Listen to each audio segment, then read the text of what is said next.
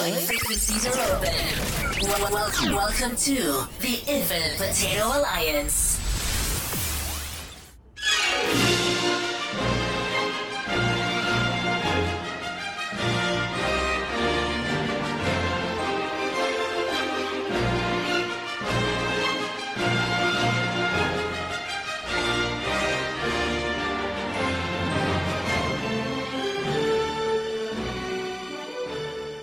From the historic Cosmic Potato Studios, welcome to That Star Trek Podcast. This is your place for detailed analysis and speculation of all things Trek. Now, on with the show. Okay, so Vadic is in pursuit of Titan, but Shaw, Shaw and them is clever. They dropping uh, fake transponder beacons, so Vadic thinks they are where they ain't. They the Titan. Vadic knows where she is, and she is not happy. The next ill-defined, unshapen one of you that tells me they've yet to locate Picard. Mm-mm-mm. I want the names and locations of every known associate of Jean-Luc Picard, Starfleet College, past and present. Uh, so Beverly does a uh, a micro, uh, I'm sorry, a neuroscan. Beverly did a, a micro neuroscan. She scans Jack's brain, According to this, Jack has Irumodic syndrome. uh, which is the same genetic disease that Picard has. Portions of the brain related to cognition, imagination, all affected. And Picard's like, oh shit, I gave my boy a disease. Please don't spend time burdening yourself when you can unburden him. You know what? My autocorrect keeps trying to change uh, Irumodic syndrome to aromatic syndrome. Aromatic syndrome, which actually sounds quite pleasant, but it is not. It is a brain disease. So Jack is uh, drinking in fake 10 forward after you get the news. Another one, please, landlord. Off my old man as well. Turns out I'm not crazy. I'm just broken. And they remind us that uh, Picard is not really Picard. He's Picard oh. 2.0. How did you survive it? I didn't. Right, the positronics. A new, fully synth prototype body. So then Jack sticks the knife in just a little bit more. For so long, my mother thought to protect me from you. Maybe I was doomed before I was even born. I mean, all right. So at this point, Worf and Raffi beam on board the Titan, and there is a bit of an awkward reunion between Raffi and Seven. Hey, you. You all right? Well, alive, if that's what you mean. Girl, that is not what she meant, but okay. So the main characters have a have a have a team meeting, and Worf gives a quick recap about the Dominion War, and they uh, reveal their plan to break into Daystrom Station and figure out what else uh, Vatic uh, stole from there. Ro believed that whatever they're planning, it's somehow tied to Starfleet's Frontier Day. In less than 48 hours. We're running out of time. So there ain't many guards, but there is a powerful smart AI that they are using as security.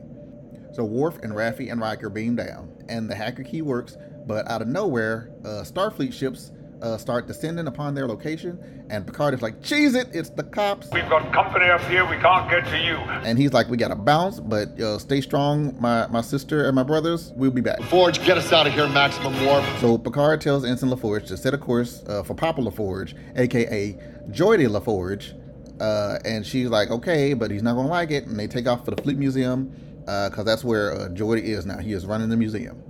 Meanwhile, We're on our own. the three down on Daystrom Station are taking a virtual tour through Starfleet history and memorabilia with the tribbles and Genesis and bodies. Oh my! And they come across Moriarty, and they're like, "Geez, it's the cops!" But it turns out it wasn't the cops, and it actually even wasn't Moriarty because at the center of it all was Data. Well, sort of Data. But before we talk about Data, I'll just I just want to say, I was about to be annoyed that this super advanced AI weapon system would just miss three people who are wandering around in the fucking hallway because that happens a lot in sci-fi.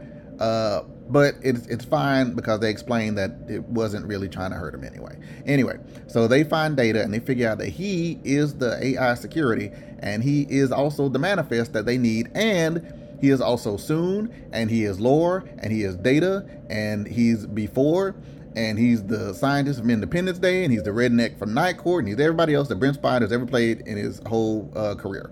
So, the, by the way, so they find a, a video message from uh, Soong, and it is a message for every hater uh, who is like, New Trek is not real Star Trek.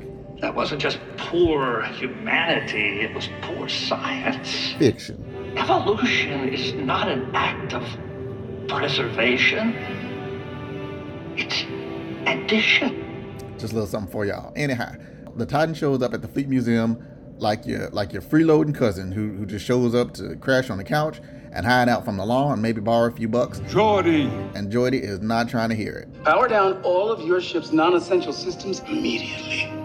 Geordi? Uh, also, there is some uh, clear tension between Sydney and her father. It's impossible. Uh, but she and her sister are, are cool. I'll do what I can. And there's another trip down a separate memory lane for the fans as they get to see a bunch of old ships from the Star Trek franchise. Uh, so Geordi and Alondra, that's the other daughter, explain to Picard that even if I wanted to help you, sir, and I do not, I couldn't help you. Just clone our ship's transponder signal. You can drop transponder signals all you want, but the Titan is a beacon. And he's like, "Look, I got family now, and you are putting them at risk. And you know, and you know what? If I was Picard personally, I would be grumpy too, because none of the people that I consider my best friends ever want to hang out with me because they're like, you're too dangerous. Except for Will, because Will is ride or die, and also he needed some uh, private time away from home. Okay, so back on the bridge, uh, Seven and uh, Jack share a nice moment. We're just a little bit alone, aren't? Stars in the same galaxy, but light years between us. Oh, you are definitely your father's son. He too has a knack for the um, poetic drive-by observation. It can be very annoying, but it can also make a person feel seen. I can't say being equal parts irritating and endearing is entirely unfamiliar. And that, and that was nice. I, I feel you, man, also on the equal parts thing. I, I feel that in my soul. Anyway, uh, Geordi says no, and he's like, uh, Sydney, go to your room on the museum. And she's like, No, Dad, you don't understand me. You are not the boss of me, and I did not ask to uh, be born. She didn't really go that far, but she does say, You would believe in this if you believed in me. You're out here on the run, jeopardizing your future, your entire life. I'm on the run with my crew. They're not your family. Yes, they are. You taught me that. So all the youngins uh, secretly hatch a plan to steal the cloaking device off the Klingon ship from Star Trek 4, which is ironic when you think about it, uh, that this is ostensibly a heist episode, and you think it's about the manifest, but it's actually a, a, double heist episode because they also stole the cloaking device. And arguably, you could say that that was the more successful heist, uh, you know, for reasons that we'll get to later. So Picard and Geordi are saying their goodbyes when the ship that they're on starts cloaking, but like cloaking badly, uh, like it never really learned how to cloak. Like if, like if, like if, uh, I don't know, if Rick was trying to dubstep or something. I don't know. It's like I've seen it, but I don't really know how to do it. Anyway, uh, Picard is like, "Don't look at me. I didn't do it." Jack Sydney. And Geordi is like, "Removing the device tripped an automatic security alarm. Have you any idea how many Federation treaties this violates?" But I tell you, Jean Luc is fresh out of uh, Jean Luc to give. Well, I guess they'll just have to add it to my tab. So Geordi goes down to fix the glitchy cloak. And you stay away from my daughter and the show has picked up another member of the old crew, and we are well on our way to collecting the whole set. So they head back to Daystrom to pick up Worf and Riker and Raffi. We're on our way, Mr. Worf. We're going to cloak near the station to avoid Starfleet detection. You have 90 seconds. Cloak with what? My guess, superior Klingon technology. I mean, he's not wrong. Uh, so Riker is like, take the data with us because he is my friend, and he is the manifest. So it's a win-win. It's a win-win for the manifest friend. Tell the Titan to lock onto an extra set of coordinates. So there's a daring escape, but they don't all escape. We've got incoming. We're not gonna make it. Yes, you are. Get our friend out of here. So Riker gets captured, but the rest of them uh, beam away, and the Titan gets away, and it cloaks and it gets away. And Worf is like, if if Liam Neeson from Taken was mixed with uh, Aragorn from Lord of the Rings when he was going after Merry and Pippin. I will find him, Admiral.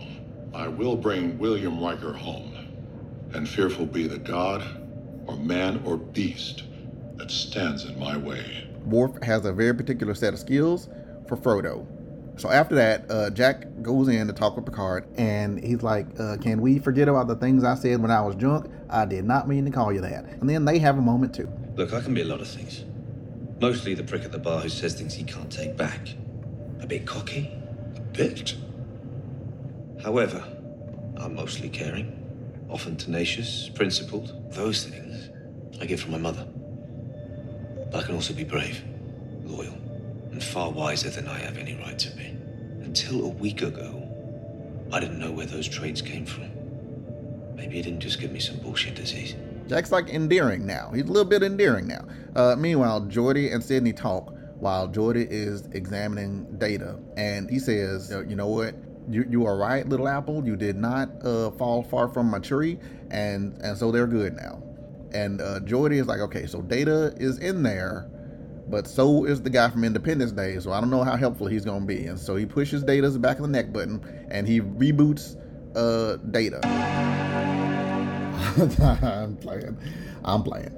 Uh, Data obviously did not make that sound, in part because uh, he is not an Apple product. He is an Android. What?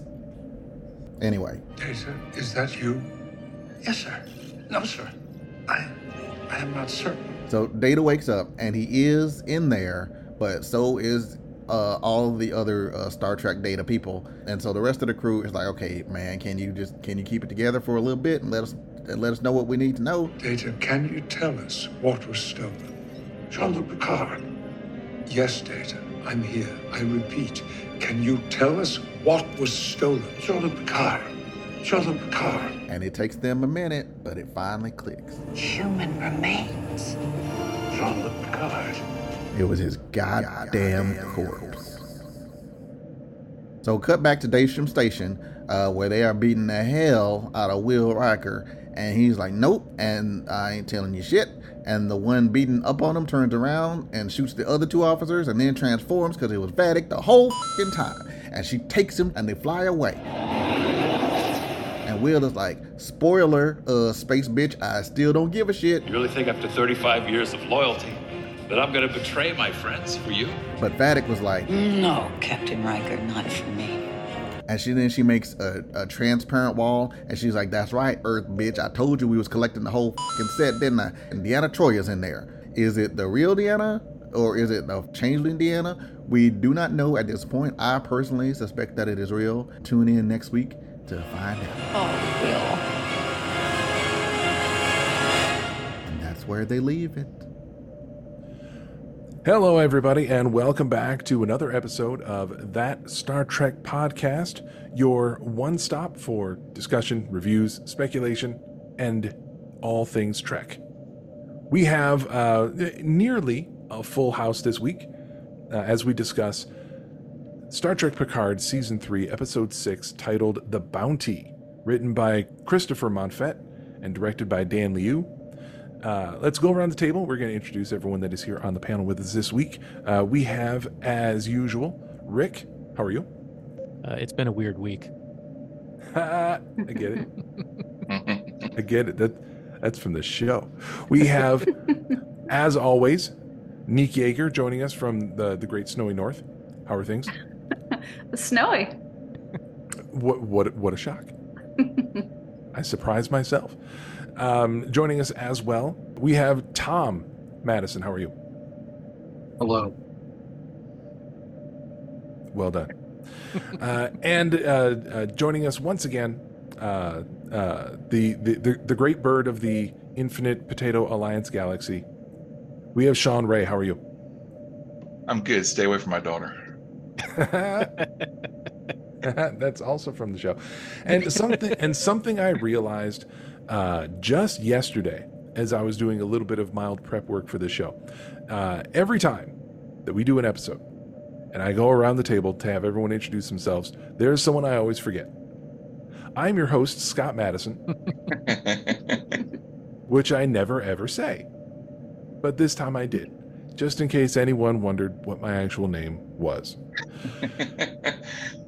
now that we've established that, we're going to jump into the show. Uh, now, dear listeners, you have, as always, uh, heard the synopsis of this week's episode from uh, from the wonderful John Irons, who is not with us at the moment. We anticipate that he will be joining us at some point in progress. Uh, but since you know what happened on this week's episode, uh, let's go around as we always do and give our broad stroke general impressions of this week's episode. I'm going to go in reverse order. I'm going to start with Sean. What'd you think of this week's episode? I thought this episode was fantastic. I thought it was 10 times better than the last episode. I'm sorry. I know you guys were watching it through rose colored glasses, but but uh and I can I'll later in the show, later in the show I'll probably uh go a little further into why I didn't like last week's episode. But this episode was great. This was as my wife put it while we were watching it, she said, "This is porn for Trekkies." I was like, I mean, yeah, since That's I- something I did completely different. I did kind of rewind and pause it a few times. You're probably right. You know, you are not the first person to say that. But uh, one of our one of our listeners from way back uh, just like DM'd me the other day. He's like, "This episode is porn." I'm like, "What?" this episode of Picard is porn. I was like, "Yeah, you're not wrong." Yep. Stay away. I am a little excited. All right, so taking the uh, taking the the porn aspect, I'm gonna say, Tom, work with that. What do you think of this episode? Come up with Oh. something better than Trek porn. Better than Trek porn. I just kept hearing um, one of the lines from the pitch meetings. That's from the show. Yeah. That's from the other show. Yes, it is, sir. Yeah. Indeed. Wow, wow, Yeah, um, I, I love the episode. Um, lot, we, we've commented before about Picard, especially season three, is pandering to the audience and it's just playing fan service a lot. And this is the most fan servicing of fan service episodes that they've had so far. Um, but they also really threw a couple twists in there that from the trailers. At least I hope it's going to end up that way as we see further episodes that you know just uh, uh things that i expected to see from the trailers and they just totally threw that out the window. Um so i liked it. It's i would say the fan servicing was almost getting right on the edge of excessive you know which side of that edge we'll probably discuss yet but uh, good episode it was fun All right, wonderful. Uh, Neek, how did you feel about this episode? Well, I didn't dislike it. Like any episode, there are things I liked, things I really didn't. Um, but I'm gonna be maybe the anti Sean tonight. like I, I loved last week's, and so this week's was a bit of a dip for me. It's like again, it was fine. Like I liked it, but you know, after watching it, going online and seeing everyone losing their minds, being like, "This is the best thing ever," I'm like, "What am I missing? Like, what? Why is everyone freaking out? Like, it, what? It like? I understand what you're referring to when you say it was porn, but." I guess uh, I'm not moved by the th- same things as you guys, so I'll leave it at that. Yeah, and I I think uh, sorry, Rick, but we, we will get to you in just one second. But I Um, I no think that's probably something that's happening across all of Star Trek fandom is depending on what nostalgia strings they are plucking in each episode, different people are going to react differently, more more or less strongly to the the nostalgia tones that that they're playing. Um, last week, everyone who remembered Ro fondly went absolutely bonkers because she was back. This week, people who like uh, Geordi and people who like Voyager, they're going to react to this episode in in ways that Ro fans did last week. So it's it's all a matter of what elements they decide to to bring back and and show us that we remember from previous. Episodes. I will episodes. admit I did tear up when Seven gave her Voyager speech. I, I- I'm Mhm. not made of stone. Yeah, so did I. So did I. Um, all right, and fi- finally, Rick, um, give us your two cents. What'd you think? Uh, I too love this episode. I agree, you know, but as as has been well established, pander to me. I love it. I love being pandered to. However, I am going to take issue with the the uh, the the the labeling of this show as unbridled fan service, because a lot of times in the past, especially with the newer Trek shows, when they've pandered, it hasn't always been very skillfully done.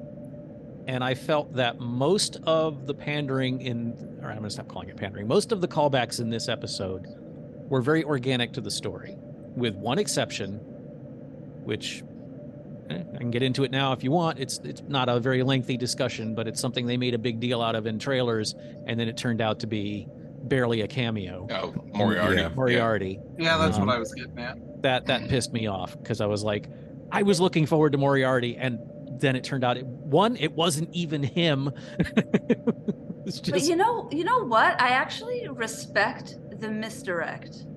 I I I appreciate the guts it took to put such a red herring in the trailers because I'm like John. I do not want spoilers. I don't even want to watch trailers. I just, you know, because I'm a person who exists with the internet, I can't help but see these things. yeah. But I I don't want to know those things. So the fact that whoever made this trailer was like, you know what? I'm gonna mess with these losers. Put Well, this do in we there so do we it's a know thing. do we know that it wasn't him? Because Yeah. it, Yes, it would make sense for him to be there. No, it was right. Data wearing Moriarty as a mask. Yeah, they, it's Oh, okay. actually said explicitly by Riker. He, he says, "Oh, it's it's This is not the Moriarty that we. this we is not the Moriarty Enterprise. we know." And then later on, Okay. he, he he doubles down and says, um, I can't remember the exact line, but so he's twice says confirms that it's it's Data conjuring these things, and it's not the real Moriarty. Now, I'll it- grant you, the actor is a million years old, and maybe that was all he could take. but still, and, and I, I dig what you're saying, Neek, about the the misdirect. And yes, from from you know, I hadn't really thought about it that way because I was really looking forward to Moriarty, and then when it was done, I was like, wait, what? But yeah, I I can appreciate the uh, the- Well, yeah, I mean, I was kind of hesitant with Moriarty because I was like, how is he gonna fit into this? But you know, the whole the whole scene, you know, of hearing pieces of music and then Riker has to whistle, Pop goes to Weasel. I was like, man, that feels like a puzzle from a video game. That's how you get to the next level. Well, consider who's writing Star Trek now. They're the kids. They're you know they were the kids that grew up playing video games. So you know, I, Mhm. th- this isn't the first time that a Star Trek plot has been you know like a you know side quest. yeah, yeah, yeah. Um, but overall, it was nice to see. Um, I'm sorry. Go ahead, Rick. I, I, I just I. I just just finishing up. I, I really enjoyed the episode. Uh, the Easter eggs galore, which I intend to talk about in not in detail. Anyway, yes, I loved the episode. It was it, I I enjoyed it. I I I think last week's and this week's were equal. I wish Picard has been doing this sort of quality stuff from the get go. You know, it's it's a little late in the game to be getting so good, but you know, at, at least it's here. Yeah, be- better the final season than not at all. Yeah. Yeah. I'll yeah, and it was I, it was really good uh, for, as a as a TNG fan, knowing the the uh, formula that most of those episodes took. It was good to see Riker in charge of an away team again. I like that. And and how, how has Star Trek ever made a better use of the "Who's on first gag? Yeah.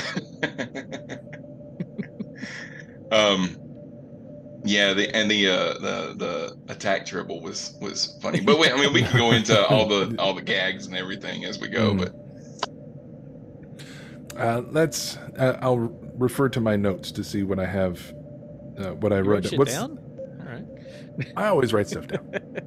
Um, now, the, of course, uh, I take my notes when I do my rewatch uh, of the episode, uh, and it wasn't until after Worf and Raffi arrived on the Titan, and everyone got into the observate into the yeah, uh, it's either the observation lounge or the ward room. I don't know what they're calling it. Um, but everyone's Set sitting around the 1B. table everyone's sitting around the table and uh, i didn't end up taking a note until picard said burgle and and Riker complimented him on that and even shaw gave an approving nod yeah good burgle. I yeah, I laughed out loud at that. I mean, in the middle of it, excellent use of the word Burgle Cat uh, Admiral.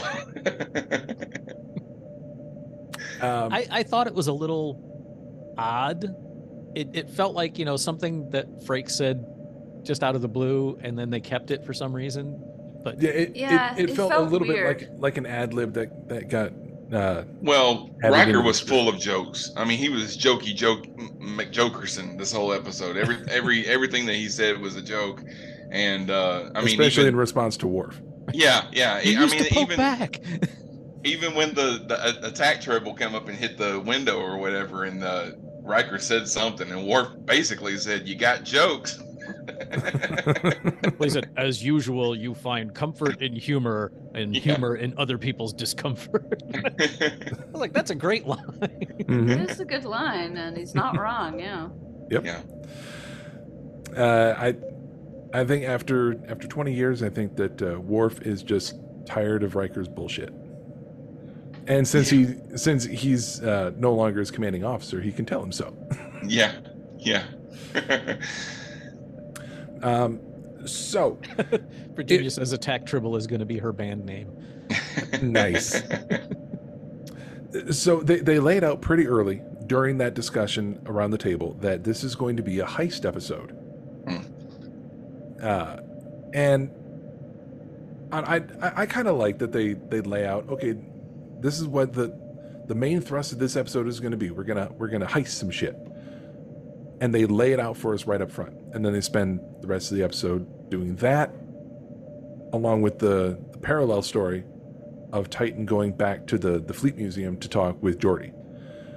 Um, what did everyone think about about the fact that they worked a a more or less a heist episode? It, it- it's not like a, a heist heist. It, they didn't like lay out a plan that they take us through before they actually do it. It's not like uh, uh, bada bing, bada bang.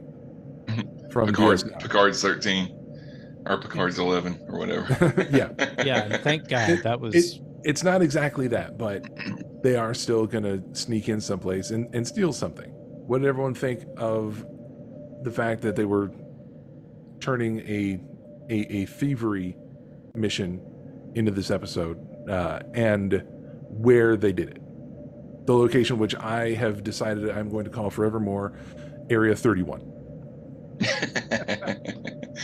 uh, I liked it. I mean, and I liked that. Uh, um, as with any heist movie, whatever plan you have is not going to go that way, because once they get there, they basically have to abandon the away team and leave them there, and then we get uh, lots of nostalgia stuff from two different locations. So we've got the Area 31, and uh, and uh, and also the the shipyard that they go to.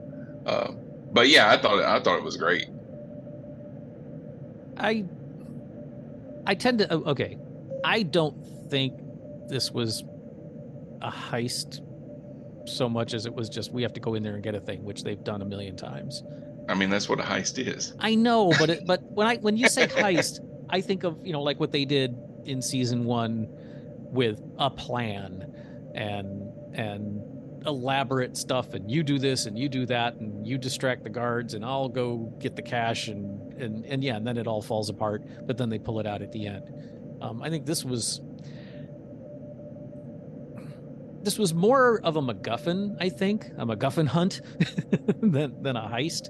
And I uh, maybe I'm not making the distinction between the two very clear, but like I didn't think of this as a heist episode until you said it. Well, I, I will admit that I am lowering the bar for what qualifies as a heist in order to to fit this into that mold. But it, it is a, a secure facility that they have to they have to sneak their way into using uh, uh, cunning and guile, which we know Worf is good at guile. Um, and they, they have to work their way to the uh, the, the the big room where the MacGuffin is. Then they got to get the MacGuffin out. So it's I not mean, they were, they exactly were a definitely stealing complicated something. heist. I, I can I I don't disagree that it could be considered one. I just didn't think of it as one until you said it. Yeah, same. To me, the the heist storyline is going to have a lot more focus on the planning and you know all the different steps. And if any one thing just does happens to go differently, then it all changes. And Then Cisco starts throwing money up in the air to distract everybody. exactly, you know, yes, that I see as a heist story. This one, yeah, not quite. I Mm. I suppose you, you're, uh, you, you know, I didn't think of it as a heist, but now that you mention it, you know, I just gotta fit this reference in. You son of a bitch! I'm in. Now, since we are talking about their mission to steal the uh, what they thought was a manifest, and they found out was you know uh, uh, a character uh, reprise, they're going through Daystrom Station, and we see all these different uh, items and, and and projects and bits of top secret tech that they have hidden in the background, which is like what half of the fans are going to be talking about all this week is all the cool stuff that was in Area 31. So, who saw what? in the in the Daystrom station. Yeah. Okay. Go ahead. my Rick. favorite, and I didn't even realize it until I was explaining it to somebody else. Um, the Genesis torpedo was not just the Genesis torpedo; it said Genesis 2 Mhm. which is not only a reference to Wrath of Khan, it's also a reference to Gene Roddenberry's project Genesis 2, which is was a TV movie that he it was one of the Dylan Hunt trifecta of really bad series Roddenberry was trying to pitch post Star Trek. Um, but it got made into it got released as a, a you know like a, a Sunday afternoon TV movie. Um, it's it had Mariette Hartley, who you may remember from All Our Yesterdays, who played Zarabeth, who famously the censors she was like a cave woman or she was she she'd been exiled to the past and she was wearing the classic Star Trek bunny fur bikini, but the the censors were would not let them show her belly button. And of course, Roddenberry, being Roddenberry, made a big deal about that. And then when she was in Genesis 2, as Roddenberry's clever middle finger to the former censors, her character had two belly buttons. yeah, I've heard that before. um, I did like that the the Genesis device was there. The very next thing we saw was that James T. Kirk's body is also there. And you know what happens when you mix dead bodies with Genesis devices? There was right, also so- apparently a self a self sealing stem bolt. I missed that one. I missed Mhm. it too, but it's it. I there have been lots of of posts around of, of things that were there. There was a Borg vinculum. Mm-hmm. Um, the the attack tribble, James Kirk's body, which was a setup for them for Picard being there.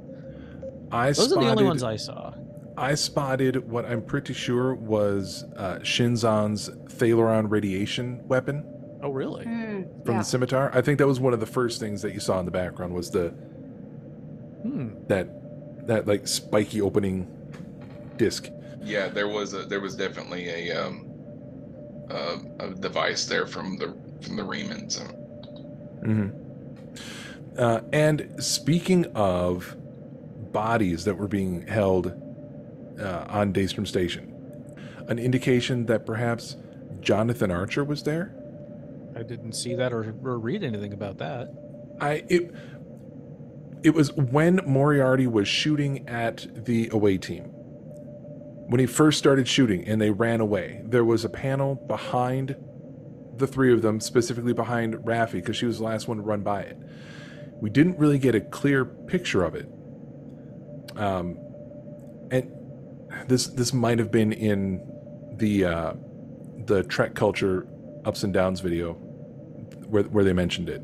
Um, but as they're they're running away, there's a panel in the background, and there is a, a humanoid form on it, very much like on on the panel for James Kirk. But this Mhm. is uh, clearly it, it's in a different room because they've they've covered some distance since they found Kirk. But there was another body, and I tried to freeze frame to take a look at the panel, and I couldn't make out the words that were written on it. And somewhere in my research, I think someone thought they saw Jonathan Archer's name on that panel. I haven't seen that, but uh, I mean, I wouldn't doubt it. I, I mean, they were they were sticking everything else in there.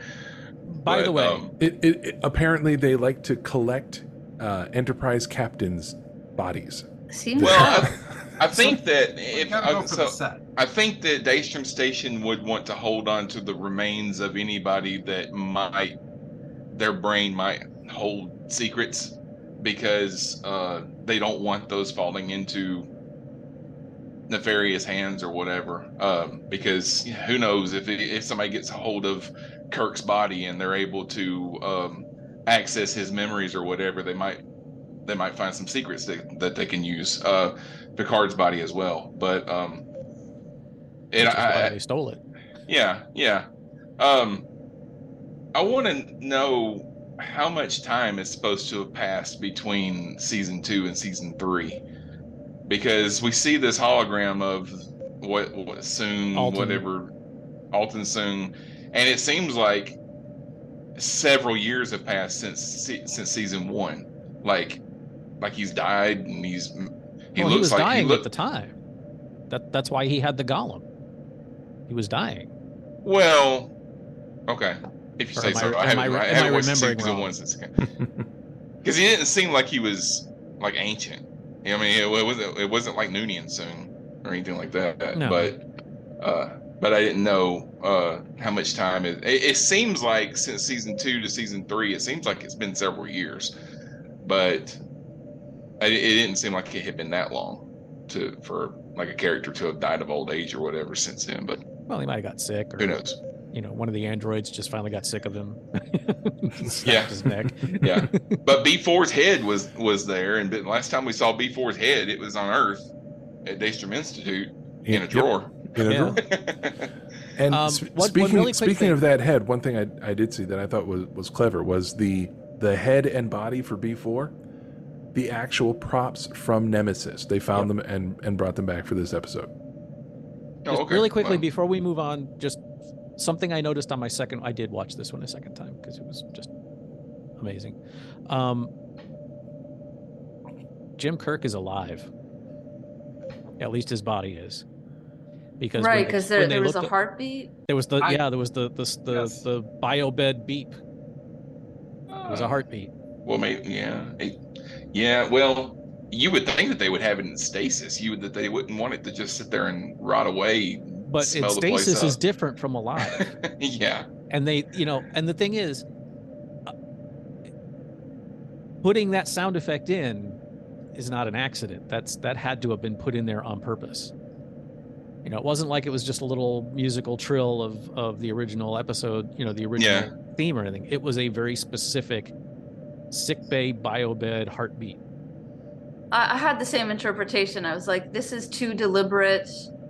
Like this is more than just an Easter egg. I, I felt like it was leading to something more. Like this is gonna come into play. And then and then when the Picard body is when that reveal it comes along, I was like, oh, maybe it was just foreshadowing.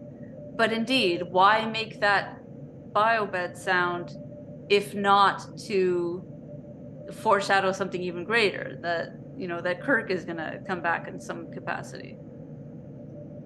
And we'll I- get the we'll get the return the the the Shatner verse novels yeah that he wrote because he didn't He's want his Borg. character to be done. Well, there you go. That ties into the the news episode we previously recorded. You know, Uh, that could be another miniseries. It's, Yeah, this will be one of their spin-off miniseries. Is the william the- shatner is 92 i don't think he's gonna make a series oh, William Shatner will do anything.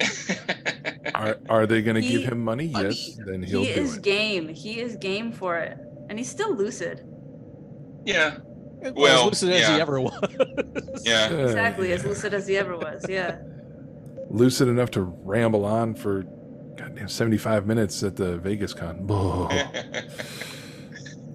Ugh. and we are joined by John Irons. How are you? Hey. Hey. we're in the presence of greatness Indeed. Um, so we're, we're talking about the episode. You are now officially up to speed. Um, now, but before we move Well, this is to the before we move to the Fleet Museum and the stuff that was happening there, um, we are talking about Daystrom Station. We're talking about the things that we saw in there. Talk about the fact that we discovered by the end of the episode that ch- the changelings have stolen the biological body of Jean-Luc Picard.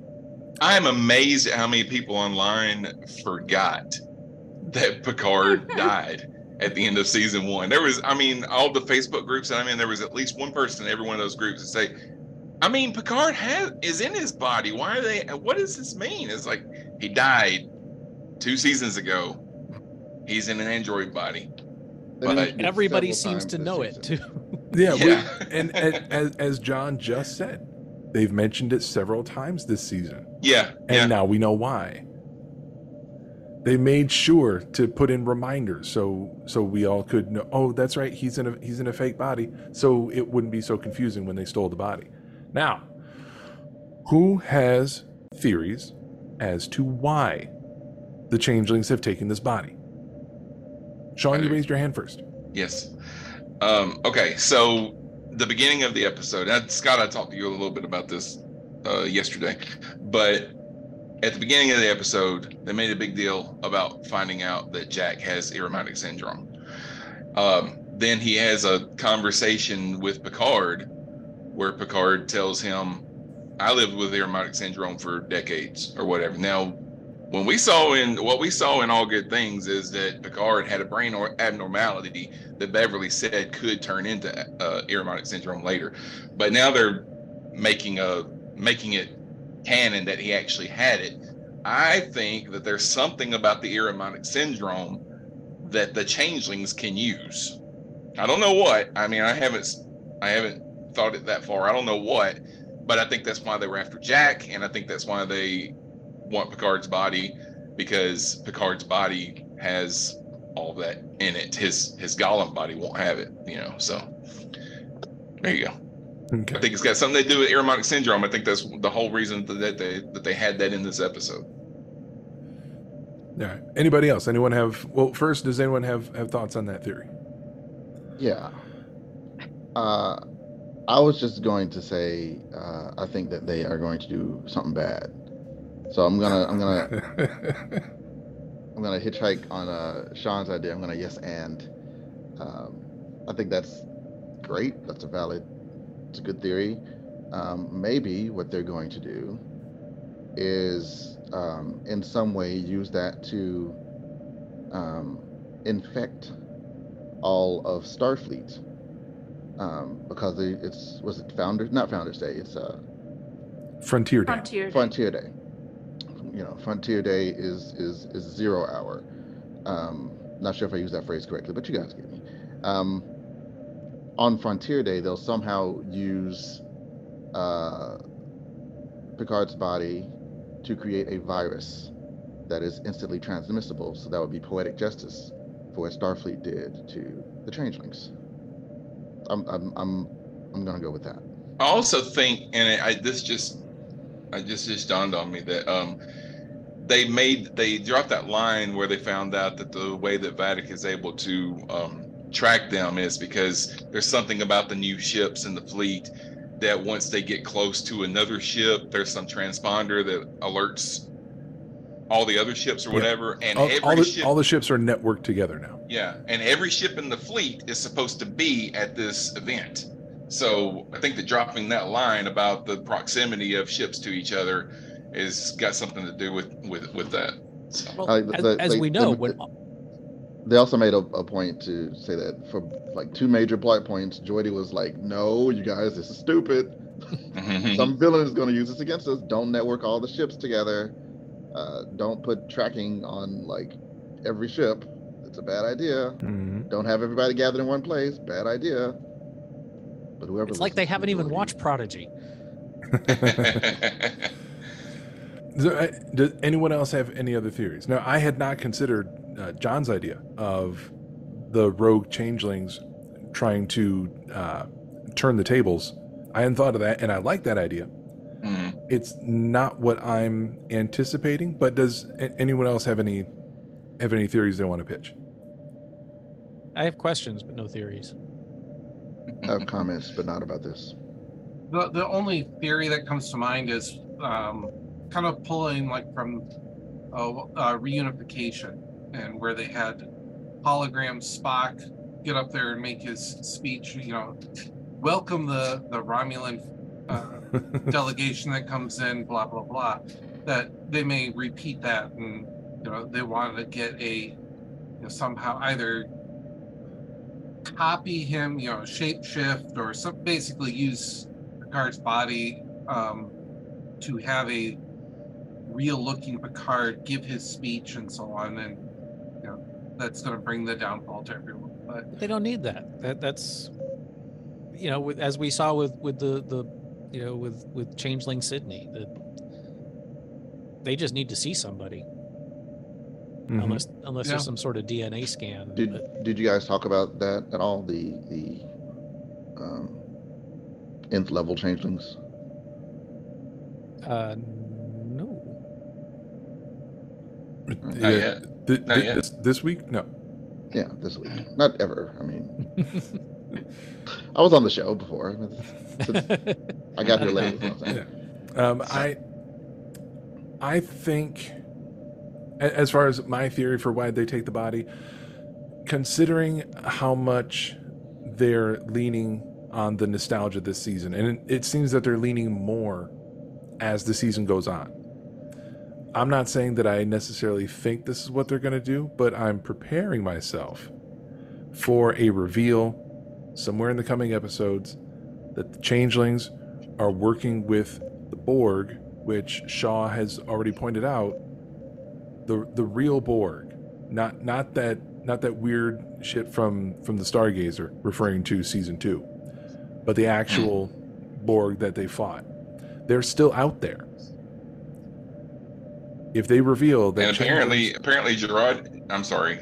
Well, I mean, I was just gonna say, apparently Jurati, they dropped the whole thing of of the Juratis guarding that that portal. That something something worse is coming through, and like, and now we haven't heard anything else about that. So, Well, I, I think they're just leaving that as oh, so that's that's that's where Jurati and her Borg are, and they're just going to watch that door. Yeah. While nothing happens, they're just going to watch it. Well, you know, with, Yeah. with like uh, Y2K, nothing happened because people were stopping it from happening. Yeah. or there are still four episodes left. It if they reveal that Borg are involved in this uh, changeling plot somehow, then stealing Picard's original body, giving it to the Borg, and remaking Locutus would not shock me. It would think I annoy hate me. I agree. It would. I would. Yes, annoyed. I agree with Nick. I agree Yeah, with I- Nick on annoyed. I, I'm I'm not saying that I like the idea because it's it it, it feels very much like a rerun. It But sounds like the plot Could to go the- that way. to Star Trek Armada, the video game, where they had to recreate Locutus. Wh- And, Okay. and which they've also done in, in, in novels as well. It was in um, Resistance. I have a question because maybe you all know because it, it, I don't know why it didn't occur to me until I was watching the second second time through. Um, I I know from a practical standpoint why it can't be, but why do the changelings have such a beef with Picard? They should be pissed at Sisko. Sisko's don't think- dead. I know that, and and that's that you know, but Picard wasn't involved in the, Domi- in the Dominion War at all. So what not is dead. He's on another plane of existence. He's on a different planet. I don't. Yeah. I don't think that they particularly have a beef with Picard. I think Picard. Vadic is- does? I think Picard is a necessary tool. He's a means to an end. Yeah, I- they need okay. they need Picard's body. They need Picard Jr. for something. They have a beef with Picard because he's the protagonist. Well, I, I- again, I understand that. I'm talking in in William. universe. Vadic seems to be, I mean, because she's killing changelings left and right, unless all of her Yeah. her her minions aren't really changelings, which is possible. I Um, think the changelings are in the, the minions because uh, Riker even said, "How much of that goo do they put in you?" You know, Yeah. I don't think they are changelings, but I think the changelings are there. but and- she and definitely early- has a problem with Picard specifically. Yeah, Well, It- no. Does she have a problem with Picard, or is is it as part of her problem with Jack? I think she just has a problem with Starfleet. yeah, I, I didn't. I don't see anything that she said that was targeting Picard. I mean, she kept saying his name, but more just like, "Oh, he's the guy who's currently blocking me from getting to Jack or blocking me from my mission." I don't feel like she went in there to get Picard. Like he, Yeah. he, just- he was just there. He just turned up.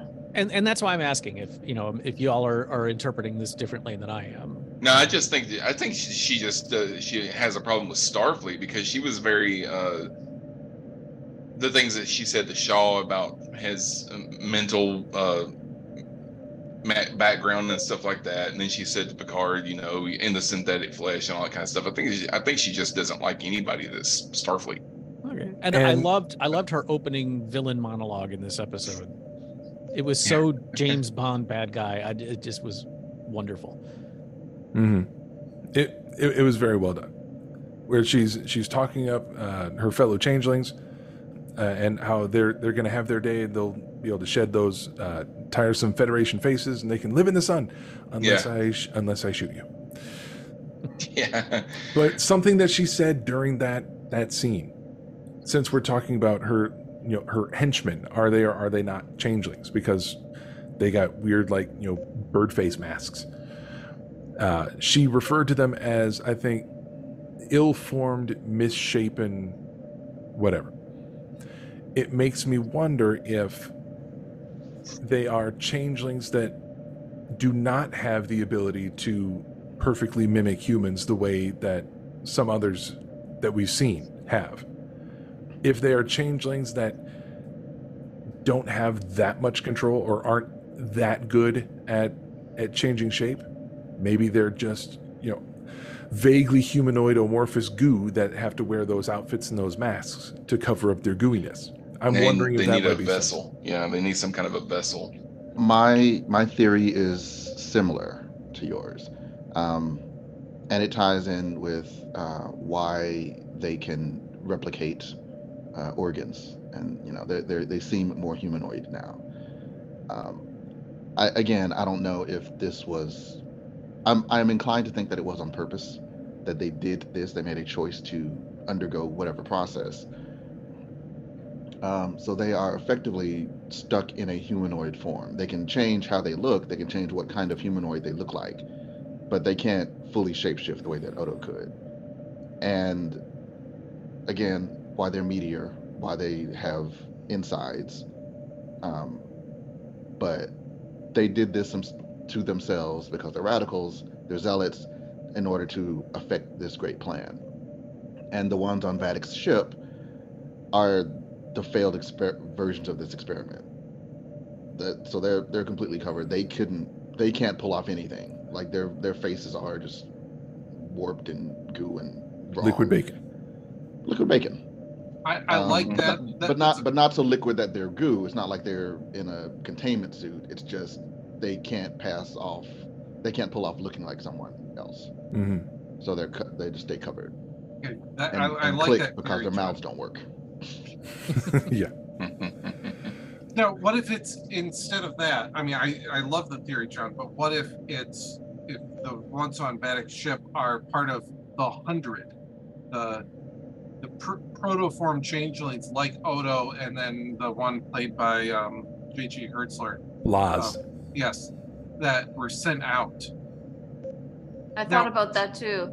So at one point, I wondered if Vadic and her crew were, i- if we were dealing with two different factions of change. Um, but then I like misremembered uh, part of her monologue when I look back on a second viewing. So that one didn't didn't line up too long. But That I I like that idea because I always felt that the concept of of the hundred uh, could have been explored a little bit more than just finding one other on on DS9. Um, I, I I like the concept of the hundred so much that I put it into a short story that I wrote, which is I. I'm, I'm plugging a little bit early. A short story which is going to be published in the upcoming issue of Star Trek Quarterly, the online fanzine. Watch for it coming soon. Okay. Um, that, th- thank you, Rick, for the little golf clap. I, I appreciate it. I'm, I'm, I'm inserting applause here. You don't want, don't want I can I can now add published author to my resume. um, so before we uh, once again before we go to the Fleet Museum, we were talking about Vadic and how she's shooting other changelings. Um, this is the one last question about that that I'm going to throw out there. Near the end of the episode, when Riker has been captured, um, he's getting he's getting hit by the the alien Starfleet security officer with two other security officers flanking them. That officer turns around, shoots the other two, and then shifts into Vadic and says hello. Was she shooting two changelings just Yes. to have them not in the room, or were they actually Starfleet officers? Because they are they are being chased by yes the changelings, but all of Starfleet thinks that they're fugitives. So Starfleet crews are going after them whether they are changeling or not. Starfleet crews aren't going to beat the fuck out of my guy. My uh, that was ahead. my take on, on it as well that like it doesn't make sense that starfleet officers are witnessing someone a, a, a captain being tortured and just being cool with it so i was confused by that but i also don't understand why Vadic would then shoot two changelings even though she's shown that she's willing to kill them i mean it's, it's just like there was no reason to kill them in that moment so Okay, either but- way it makes no sense go ahead john I'm speaking in the blanket here, guys. I'm speaking in the macro. I love you all. to varying degrees. Rick, come on. I feel, I suspect, I feel, uh, your relationship with Starship, with uh, Star Trek, is like an abusive relationship. it's like a little bit of an abusive relationship. Like, uh, you know, Star Star Trek, Star Trek started off like awesome, and like you know, you guys got on great, and like, but it's just broken your heart so many times that you just expect disappointment and poor decisions and failure, especially when things seem like they're going great. Whereas I, uh, you know, I never got as involved. so, so like, uh, I'm like, yeah, this is great. And you guys like warning me, like, look, John, I know it seems great. Yes, he does seem great, and he can be great, but he's gonna break your heart. He always does. I was like, okay, well, maybe, maybe this time. And you're like, no, like, so you're like, I like the wise and veterans, and I'm like, like, you know, the college kid, the college kid with daddy issues. No, he's fine. He's going to say it's not me, it's you, it's not you, it's me. Yeah, But it's you. like, but maybe this time he's different. I know he looks different, but uh, it's it's it's not different. They're all I the swear, same. I I can change him. I know I can. Yeah, and so we're so this is your six. way of saying that lighten up. It doesn't mean anything that she killed two people. No, this is my way of saying season three of Picard has proven that if they do something that seems really dumb and out of character and doesn't make any sense, give it a minute, give it an episode or two, they'll explain it. Well, and, and that's what I was trying to say earlier is when she shot the two security officers, they burned up like every other changeling did. I honestly, I figured that they were actual Starfleet officers and she killed them because she wanted to just kidnap him. But you make an excellent point that they wouldn't just stand there while it happened. Mm-hmm. Yeah, but it, it's it is unlikely unless they're like 31. Unless they're under maybe. some kind of mind control. You know, they may be under some kind of mind control. If, if it had been the first But if they were under, if they were if they were under my control, she wouldn't need to shoot them to take them away. if, if it had been the first punch, I would agree with you that they could have been actual Starfleet. But it was they made it pretty clear that she, he, multi-eyed, whatever she was masquerading as, had been beating the crap out of him for a little while at that point. Mm-hmm. I, I, I again, I, I don't just, I just didn't think about it, but you're, you're absolutely right. So, the idea that they were other changelings, you know, adds another layer of complexity.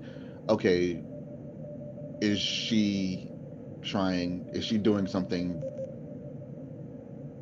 You know, is she rebelling against the big boss somehow? And this is like she's got it. She's gonna double cross him, and this is how. That's something I wondered as well. By taking taking out the two changelings slash officers behind her, gives her a moment alone with Riker to, excuse me, to um, conspire with him before other changelings get into the room.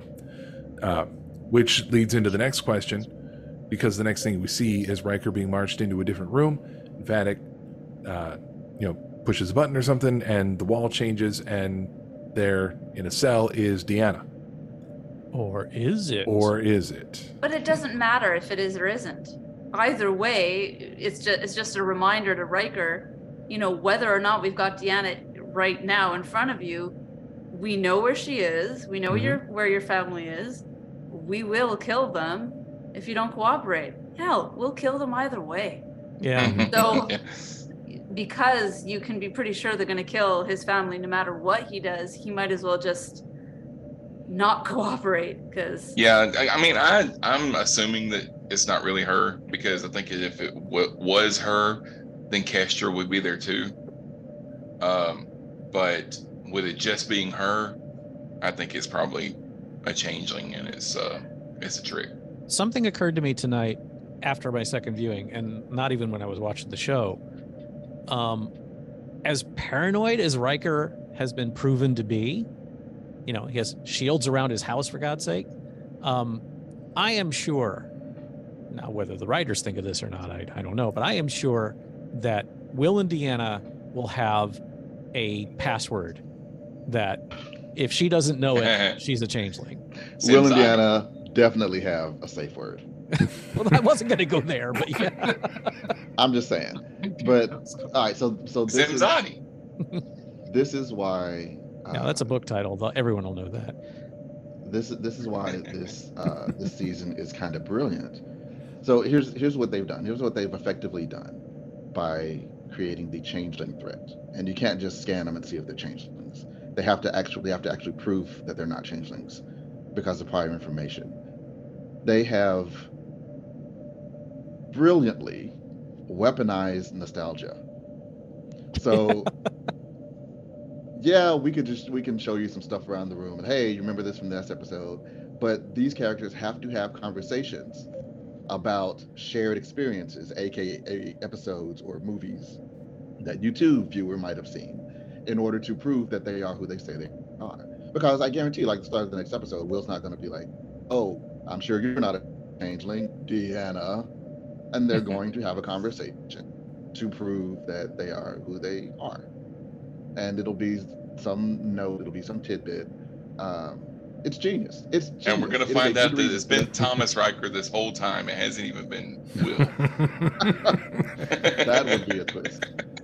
Um, but but again, the idea that maybe Vadic shot two of her own in order to have a private conversation. To, to, to answer your question, I think I think Nick was the one who asked, "Is it? Did he really go to get her?" Actually, no. Rick asked, and Nick's like, "It doesn't matter." Um, I think he did because they start the episode. She's like, track down every known associate. You know, they got to get the band back together. Track down every known associate of Picard. Um, and I think they put that on in there so that we, the audience, at least would think that it is actually her. Um, yeah, and we know that she's going to be back at some point. So I, I am inclined to think that it's her, and I'm inclined to think that Will is going to uh, prove that it's her, mm-hmm. and conversely, that she'll prove that it's him, because they could easily shapeshift into a beaten up Will Riker, and you know, play on Deanna's feelings. Yeah. Mm-hmm. All right, I have another question. I'm starting to think that Julian Bashir was the only person who didn't know about Section 31. Eh, well, well, maybe he just couldn't keep his mouth shut. Maybe he put it in his he put it in his log, and now everybody knows about it. No, but that you're exactly right, Sean. I, I think it was pretty well established in DS9 that at that point it was secret. But Mhm. Bashir has since told freaking everyone. Yeah. Like Bashir and That's true. Sisko were not cool with this being a secret, And so now it's known by everyone. But we know from Discovery that it didn't used to really be that that big of a secret. Everybody knew that there was a Section 31, even if they didn't really know what they did. They knew that they existed because Ash Tyler was CIA. flashing his badge around everybody. this gives me authority. You know, I always, I always thought of Section One as, as Starfleet CIA. So yes, you know they exist, and ostensibly, you know what they do, but they do way worse stuff than you think they do. Are you guys getting a little bit of a speaking of Ash Tyler? Are you getting a little bit of the Ash Tyler storyline whenever we're de- we're dealing with Jack? That that No. kind of the kind of the same thing that he was that he went through in season one of Discovery is kind of what's going on with Jack. Yeah, the I don't- sleeper agent thing. I see what Yeah. you're saying. I think maybe, like, I, I think there might be um, shades of it, but I don't think, I don't think it's this, you know, copy paste. Like in, instead of it being a, instead of it being a a Klingon that's had his memory wiped, now it's going to be a changeling that's had his memory wiped or something yeah, like that's what that. I'm saying. I don't, no, I don't, I don't think it's just copy paste uh, changing for Klingon. I think he is, he does seem to be some sort of, you know, deep, op, deep undercover operative. Um, Manchurian candidate kind of stuff. Yeah, or, Yeah. or or born like Jason Bourne kind of stuff. Yeah. Th- there is some kind of connection there, and I they it's it felt like they were trying to throw us off of that particular notion at the beginning of the episode when Beverly gave the uh, diagnosis of uh, syndrome, or at least the the abnormalities in in the brain that would lead to it. Um, and you know, she cited that he's you know it, it's affecting uh, you know uh, uh, cognition and, and imagination, whatever areas of the brain it's affecting, and saying that he's experiencing um, you know, hallucinations and uh, bouts of aggression. But Irumodic syndrome doesn't really explain the uh, you know visions of a red door and and and all and the, the all tendrils, yeah. yeah, No. all, all that stuff that that's that's appearing, it doesn't really explain that. So it makes me wonder if did he actually inherit Irumodic syndrome from Picard, or is whatever connection he has with the changelings, whether he's carrying one within him or etc., is that having an effect on him that is either similar to or causes Irumodic syndrome, and it's not just an inheritance. I don't know. I'm I'm I'm just throwing out a word salad here, but I don't think it's just as simple as oh he has Irumodic syndrome, which is how he can sniff out changelings and No. assassinate them. I okay. So I also don't think he can necessarily sniff out changelings. I don't I don't think he was I don't think he was activated because he was surrounded by four changeling and he's a iRobot changeling killing machine. Uh, watch Robot is good. I think uh, I don't think he was triggered by the proximity of changelings. I think he was triggered by Starfleet uniforms. Um, he, and he could resist. He resisted it the first time because he, he during the the bridge assassination and the and the transport assassination. He just was able to hold it back, and and he just he just couldn't anymore. It just so happened, fortunately, that they happened to be four changelings. but he really just but he didn't know that at the time. Mm-hmm. He he just he he attacked and he murdered because he didn't he killed them like four people. He didn't do anything, you know. He held them by the neck. You know, he, it wasn't a he didn't do any non-changeling moves. Yeah. He did non-humanoid. Yeah. he did non non-person living moves. He acted the way you would act if you were trying to kill four humans. Yeah. Yeah. He yeah, I I think he killed four people. I, I think at the time he had done it, he 100% believed he had just murdered four people. It's a big mystery. Can I can I Uh, just be a, a hardware wonk for a moment and just say how much I love the whole uh, uh, Fleet Museum? Yep, exactly where I was going next. It's it's time to go to the Fleet Museum. How beautiful was that shot? My only problem with it is one of scale, Uh, because hang on, before you get started, Rick. I'm giving Uh-huh. you guys 20 minutes.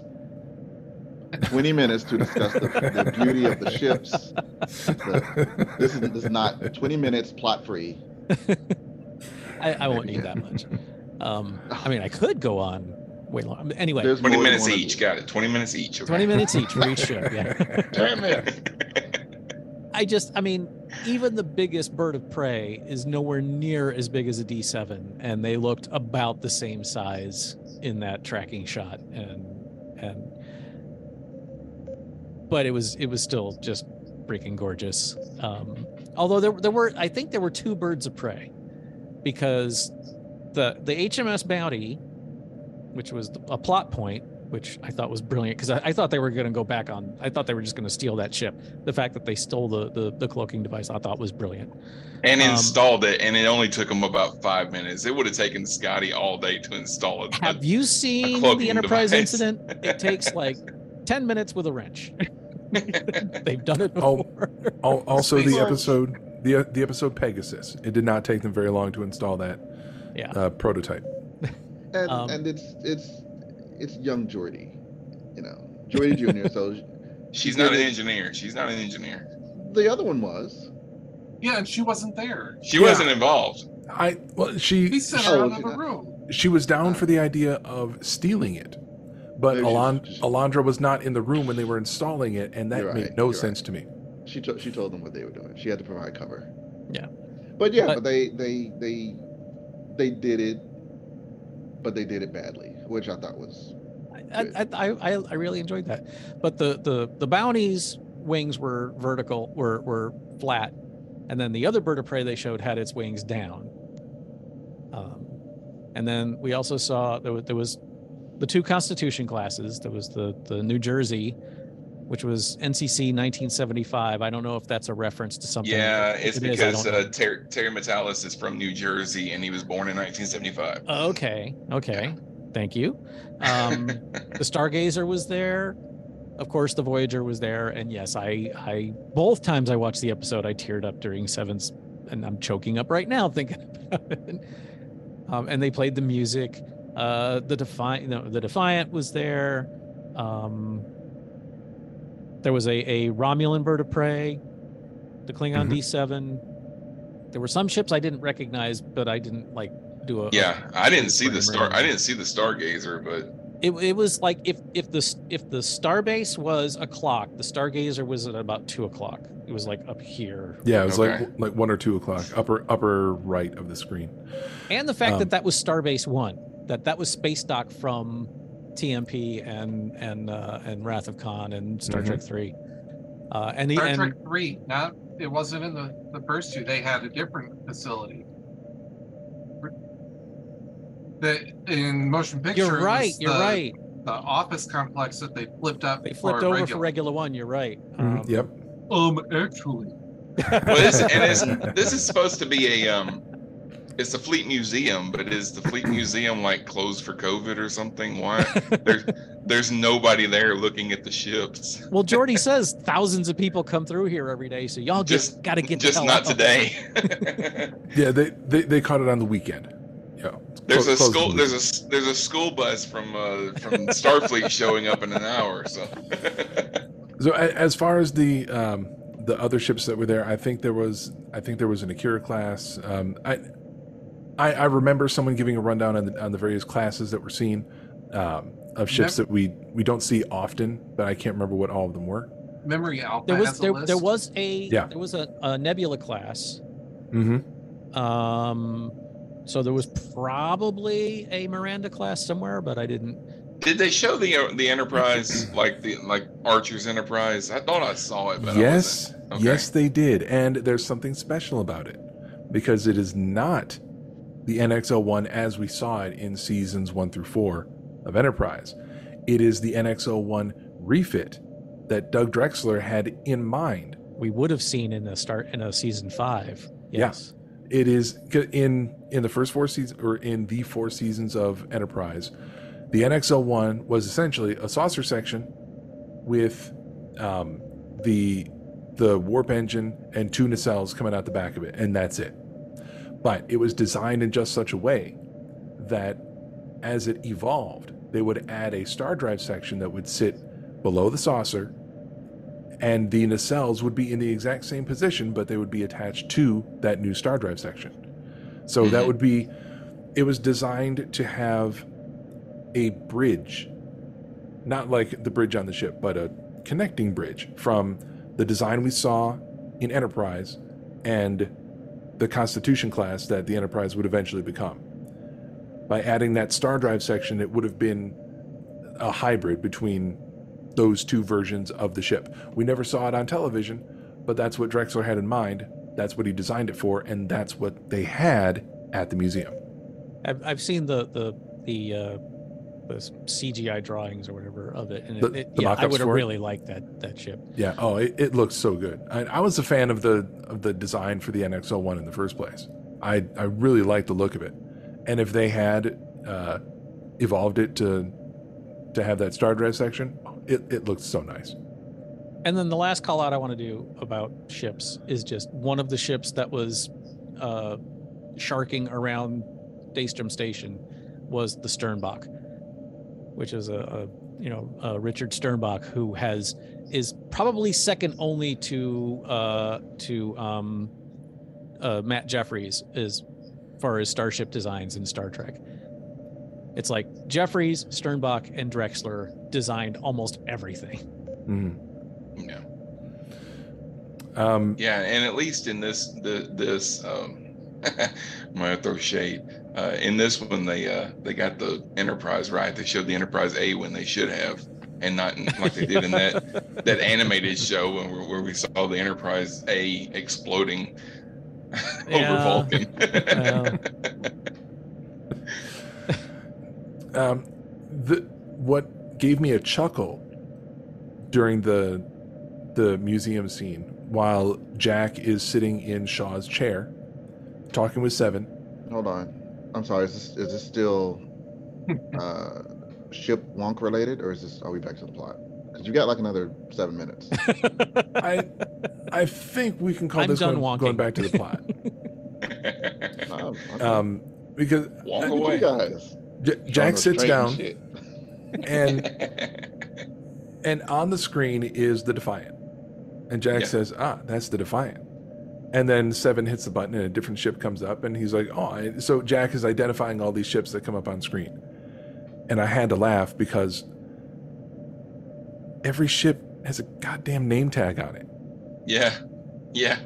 Why is it impressive that you know the names of all these ships? It's literally written on their face. Uh, Well, it would have been it would have been more impressive if he had known something about the ship, like if he said, "Oh yeah, uh, uh, Worf used to command that ship or whatever." I, I can tell you, they showed at least I don't know if the view that we saw was the view that Jack had, but they showed the top of the ship. They sh- and obviously you could see the shape of the ship and the color and all that stuff, and you could see the the uh, the number. The, but you didn't necessarily see the name. I don't The, know name, if I the name is always right below the number. Well, remember, Alright. they, they saw Voyager from underneath, so Yeah. And that's the one he didn't know. okay. Yeah, Oh, so yeah, she knew that. Was, But I, I, I you think said he was faking it, really? Yeah, he- he was I- just trying to impress Seven. Yeah. I did want to say I, I wanted to address because I saw some people on the uh, on a He's couple such a of the, dude. I know about cars, totally. a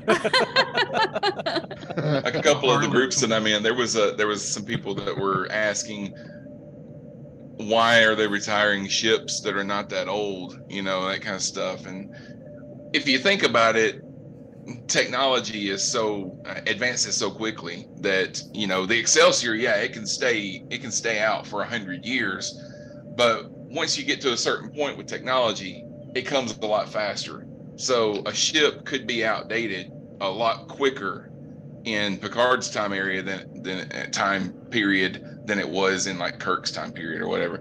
So it's feasible that yeah, you you could take a ship and you can retrofit it with new tech so many times, but you got a ship like the Voyager that at this point is probably 20 years old. It could be time to retire it, whereas something like the Excelsior might have lasted for 100 years because the tech hadn't hadn't caught up at the time. You know, they were able to retrofit it enough to where they could keep using it. Well, But- also in the a- in an age of of you know ship size replicators, there's no need to keep a hundred-year-old space frame running. Put that thing in the Well, they should- museum and build a new ship. Yeah, the ship has been beat to hell too. Like, Yeah. right. like Yeah. You know, we want to keep patching this one up, or we don't. You know what? Why don't we just retire this one? Um, with the Fleet Museum, before we get too much back into plot, I, there was another article which um, was kind of blasting this whole episode, not the series, but they had an interesting point about the scene where they're naming all these uh, hero ships, and they're not just like almost all the ships they showed there were copies of copies, and I wonder if it's fitting into another part of the theme of the of this. You know, like Picard is a copy of of the copy there, but with the the ships, you know, it's Kirk's second Enterprise. You know, it, you look at some of the beta canon material. That's was a different ship that was renamed It was, the, Enterprise. it was the Yorktown. That that that's actually Alpha Canon. That, that oh, was is the it Yorktown. Alpha? Yeah. Okay. Um, the Defiant. That was the second Defiant. It was the Sao Paulo. Sao Paulo. Yeah. Um, yeah, because the first one was blown up. yeah. blown up, sir. it, it I do wonder if it's you know parallel to the rest of the story that you know you've got all these copies of things and then you could also in this article kind of extends it to the younger generation versus the the original or the you know the, the older folks there and I think that's really reaching. Uh, you I, know, yeah, I'm definitely reaching on my on my part. um, you know, think about it like it. this I think way: the the the actual USS Enterprise aircraft carrier was either was decommissioned last year or it's scheduled to be decommissioned soon. Um, it was not the first ship named Enterprise, and if they put it in a museum, are you going to say, "Well, that's just you know, where where's the the schooner?" Well, the first ship named Enterprise, I think, was a like a big wooden ship with yeah, sails. that's what I'm talking Mhm. about. Where Yeah. you know, this thing doesn't have masts; it's not the real thing. Yeah. Um, Um, yeah. I have three things that I want to say. First of all, they used a lot of TOS sound effects in this episode, and I'm here for it. They've been doing it the whole season. Yeah, but it was it was very like like when uh, the transporters and everything. It was all. I mean, there was a lot of TOS sound Mhm. effects in this in this episode. Um, Right. I think that LeVar Burton gave the best acting performance of his career in this episode. Mm, and you, Let's say Trek- in his in Star Trek, Trek career. in Trek. Yeah. Yeah. you haven't seen Roots, have you? Uh, yeah, I mean when I was in high school. Yeah, That that was. I mean, granted, you know. but that movie's like peaking as a 12 hours teenager, long, but- so I'm like by the end of it. But, um, and then um, and then uh, um, I want to know what's going on between Seven and Raffi they broke up. because well, and there's more to it than that because obviously there's there's some there's something going on there when they uh, when she beamed in she was like hey how are you i'm fine how are you you know Have uh, uh, uh, have you never encountered an ex in a is situation? every every? It'll work. every is every time that I say something from the episode, you're gonna ask me a question Well, I'm, I'm about just. my experience. Have you ever? Have you ever seen that? Have you? Ever? Okay. I all right. I Have you ever apologize. crashed landed I, a I'm not trying to minimize your your of a planet? arguments. I'm just saying that those those scenes to me made perfect sense. You know, especially because they were kind of drawing out the have they or haven't they broken up, and then Worf is like, you know, Worf is just like, enough of this. Yeah. Um, It, it's obvious you two are broken up. If we're going to be on a mission together, here's what I suggest. They say, uh, "No, I'm not going." That is a relief. I was practicing deceit. That Yeah. was a great line. Good. also, what is in Hangar Bay 12? Yes. Because I see a lot of uh, a lot of people. have you never been to a saying- hangar bay? Fact. Some no, stories I've never of- been to a hangar. Um, we don't all live your life. I- I've seen a lot of people in in groups and stuff saying that it's obviously it's going to be the saucer section of the Enterprise. It's like, well, they but they said that there's something that can help them get away from Vatican. It's like, the a saucer section of a old ship isn't going to do that. Now, maybe if Geordi's people have taken that saucer section and put it onto another ship and recreate, like you know, recreated the Enterprise, yeah, maybe they could use the inter, basically the Enterprise, but I don't know. But I think the saucer section probably has something to do with. I mean, I think that's part of it. My my thought when when they said it, and I didn't think about that this until I saw somebody online said maybe it's this. You know, I just thought she was like, let's hide in there. Maybe there's something about Hangar Bay 12 that's shielded from the outside or something like that. Mm-hmm. Uh, it, it would allow them to hide, but it would not be of any help for uh, retrieving the away team from Area 31. So, Yeah. I the, the theory I came up with it it sounded fun in my head when I came up with it, and I was telling Sean about it yesterday. But with all these references we've been getting to TNG, in all good things, when Picard was in his future time frame, they uh, specified that as 25 years after the last time the TNG crew was together on the Enterprise, which would have been Nemesis. This season is being placed 20 years after Nemesis, so it's in that same general uh, uh, time period. In All Good Things, in the future, Riker was an admiral. So, not everything is the same. But if Hangar Bay 12 is hiding the three nacelled refit of the Enterprise D with a cloaking device, as it had in All Good Things, that could have helped them. Because it would have been an unnetworked ship with a cloaking device that could have gotten them to the station and, and gotten the team out. Looking back on that idea, I think it's going to be a little bit too nostalgic. But yeah, I was gonna say they, they would have to really explain that for the new for the people who didn't know. Mhm. Everything they've done so far, if you know, great. But if you don't know, you can still like a quick explanation is all that's needed. They would have to do a lot of explaining on that. I think. Yeah. But you know that idea. And that- also, didn't that didn't all the alternate future stuff kind of vanish because there was a different timeline now? Well, it wasn't real. It was it was Q messing with Picard, so none of it was necessarily real. Yeah, They- some yeah, I mean, some, they don't- some things have still come to pass because I was like, in, is that is that canon? Yeah. Is that your is that your theory? it, well, it, wa- no, it that's was that's a- the way the episode was. Because I don't believe it. No, it was a different timeline. It's a timeline that never another came to be, but it wasn't unreal. It was That a, was my- it was a potential future, and some Yeah. things have come to be. Like for example, in the future, when uh, Geordi visits Picard at the vineyard, he mentions his kids, and he names three kids, but two of the names that he gives are his daughters, which Yeah. that, that Andy ended- wasn't wearing a visor, you know. Yeah, but even that- at the at the end of all good things, they were like, "We've already changed stuff." right, which Yeah. doesn't necessarily mean that nothing that we saw. no, I'm can and, and I and I I apologize. I didn't mean to say that nothing of it ha- was real.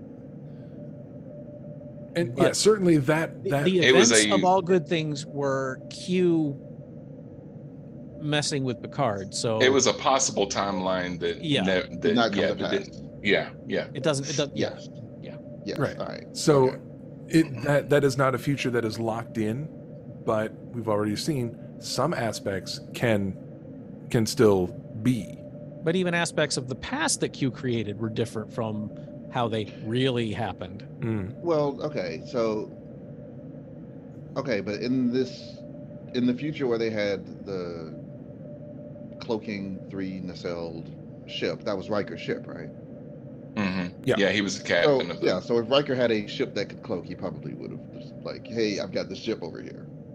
I think that was not. I think that was a different Riker. But in in all good things, it so happened that he you know became admiral and he decided that's going to be my ship. Maybe they made the ship, but it's not Riker's because that's one of the differences in this timeline. I don't know if they actually made this ship or not, but Because the last time you the last time you were in command of this ship, you crashed it. Can, can I just what- one one thing I, I just want to say about Hangar 12 really quickly is that Alondra mentioned it and then nobody paid attention and she didn't bring it up again. I think if it was something that would have really made a difference, she might have pushed a little harder. I don't think I, don't think they would have brought. I don't think they would have even said it if it wasn't if it wasn't something that was going to come up later. I think it was foreshadowing. Because I don't think that nobody listened. I think that she mentioned it, and Geordi told her to shut up. Yeah, he, he he shut her down very quickly. Yeah. Chekhov's hanger. nice. I'm I'm interested to see what's what what's hiding in there. All right, Scott brought up the point about um, the ship not being networked and have that problem. I, I that would have been a really good point to then steal the whole bounty rather than just the cloaking device from it, and imagine that crew in the in that ship, or just taking any of those other ships. You think My- that? Oh, go ahead, John. My presumption is that the cloak, when the ship is cloaked, it also cuts the signal that is whatever the the digital, you know. Oh, that that network. Fi- the find my the find my own network connection. I also want to point out that the, the the the bounty is not the only ship in that museum that has a cloaking device. The Defiant had one too. Exactly.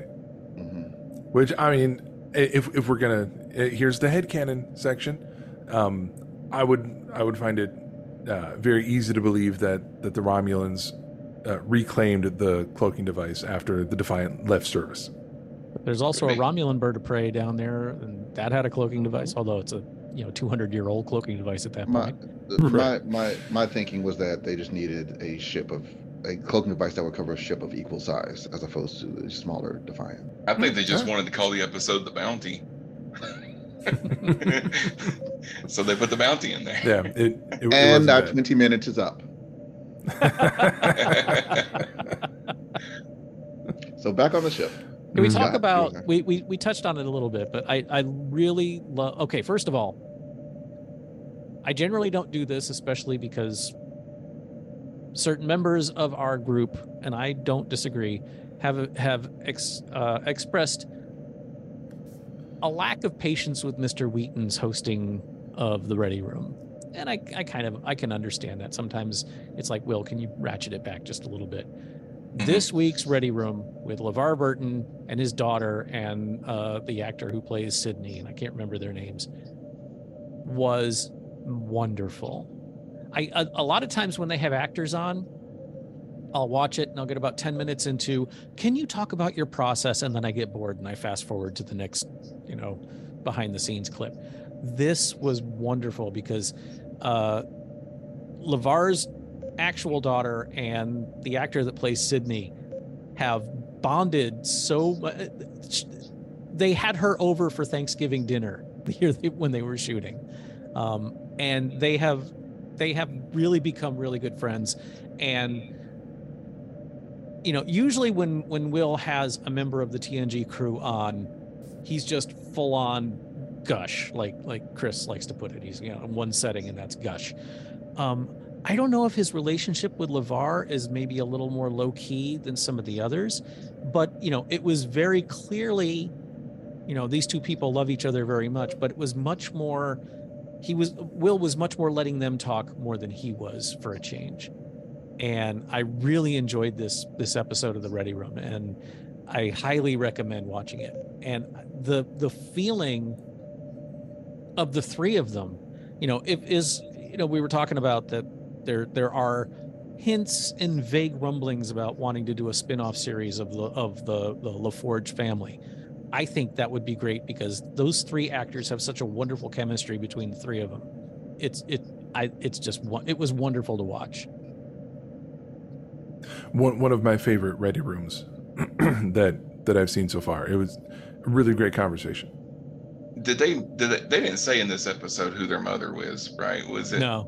No, They said call mom, tell her we won't be home for dinner. Yeah, because I know in the all- in all good things it was Leah. Uh, Oh, what's I her name? Leah. Leah Brahms. Is that her name? Leah Brahms. Leah Brahms, yeah. Yeah.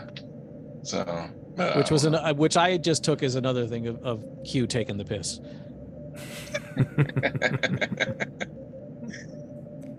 um. Yeah, I, I I don't see that happening. I think I've had uh, this conversation on on the show before, where in the books, um, I don't know if they ended up together, but Leah Brahms' husband was killed uh, in a It, We it was talked a, about a- this, yeah. yeah, miniseries of books, the Genesis Wave, where he got killed, and within the same book, Geordi's like, "Hey, this might be my shot." Yeah, yeah. Let's not pretend like Geordi's relationship with Leah Brahms was not creepy as hell. Yeah, do not do that. I think that's m- part of why they probably didn't name who it was, just so they wouldn't have to deal with that. from the past. I another point where I cr- where I teared up was when uh, Crusher and and Geordi hugged. That was just that was such a sweet moment because Geordi was like, "Y'all fucking suck, but come here." Well, I. I, I started to get a little choked up when uh, when Data woke up and he saw Geordi, and um, and then he looked at Picard. And he said, "He said, Captain," and I was expecting Picard to say, "Actually, it's Admiral." but, but uh, No, we're, we're But starting yeah, to touch on it, and I I was going to hold um, discussion of the quote unquote return of data for for our our last bit to to wrap up the discussion. So before we really get into that final scene with the data amalgamation, does anyone have anything else they wanted to uh, bring up? The um, the Daystrom Institute. Um, can you guys just kind of recap quickly what you've done? No, I'm just kidding. um, well, actually, we didn't we didn't talk about there. There just really quickly. This isn't the Daystrom Institute. This is the Daystrom This is Station, Daystrom yeah. Station because Okay. we're not confused enough by people naming stuff the same. yeah, yeah, okay, well, I mean that makes sense, and you're right. But I, yeah, you're right. I didn't care. I've, I've just I've, correct. I've seen correct. other people being confused about that online, and I was, No. and I had to look it up and see what what, and, and it's two different places. Yeah, you're right. That, and that and that makes sense. This is the yeah. Daystrom the warehouse, Institute is on Earth. Yeah, warehouse 13 of, of uh, yeah, yeah. Um, It's so I'm gonna- Area I'm gonna- 31. We've established this. Maybe, Warehouse maybe that was before you got on the call, John. But we're Daystrom Station. We're calling it Area 31. Yeah, I heard, I heard you mention it. I was going. I was going to ask. It was clever. I didn't. I was like, no, that's good. Nothing to say. No notes. Um, yeah, I'm gonna. I'm gonna take. Moriarty shows up. He's going to be the AI that's protecting uh, Daystrom. I'll, Mhm. I'll, I'll take my points for that. And No, I, he I, wasn't- no, Data Data was the AI. I know that Okay. Moriarty's appearance was as the protector. I'm taking it. I'm taking credit for that. Um, s- and yes, I, I know that it was data underneath, but I also, again, uh, and this is what made me think of the whole weaponized nostalgia thing. He sees them come in, and he's like, "Okay, is this Riker? Is this actually Riker? So I need to do a. I'm going to give a Riker a test. Riker would know to whistle the end of Pop Goes the Weasel. Let's presume, like, you know, the changeling wouldn't get the reference."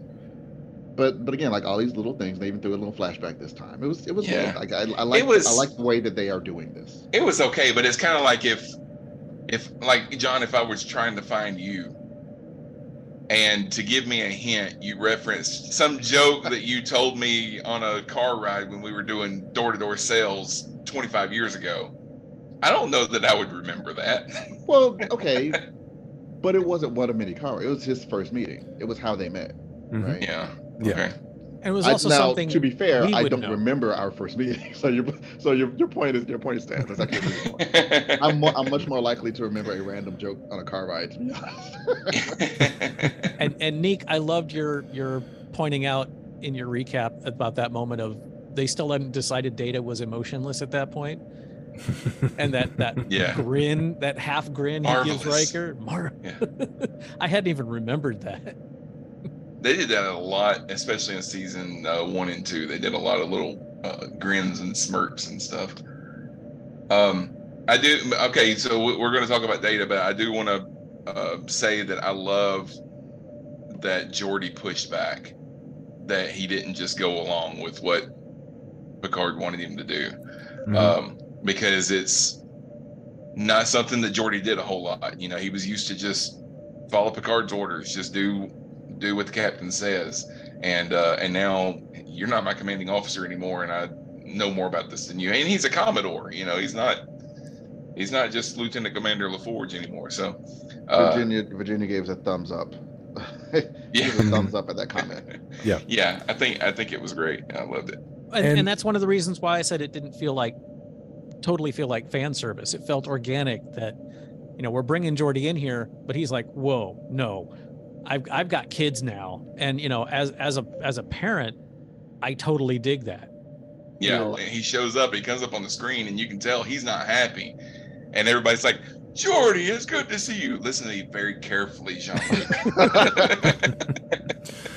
It it's another example of what they've been doing uh, really well this season. They took the time and they came up with a good justification.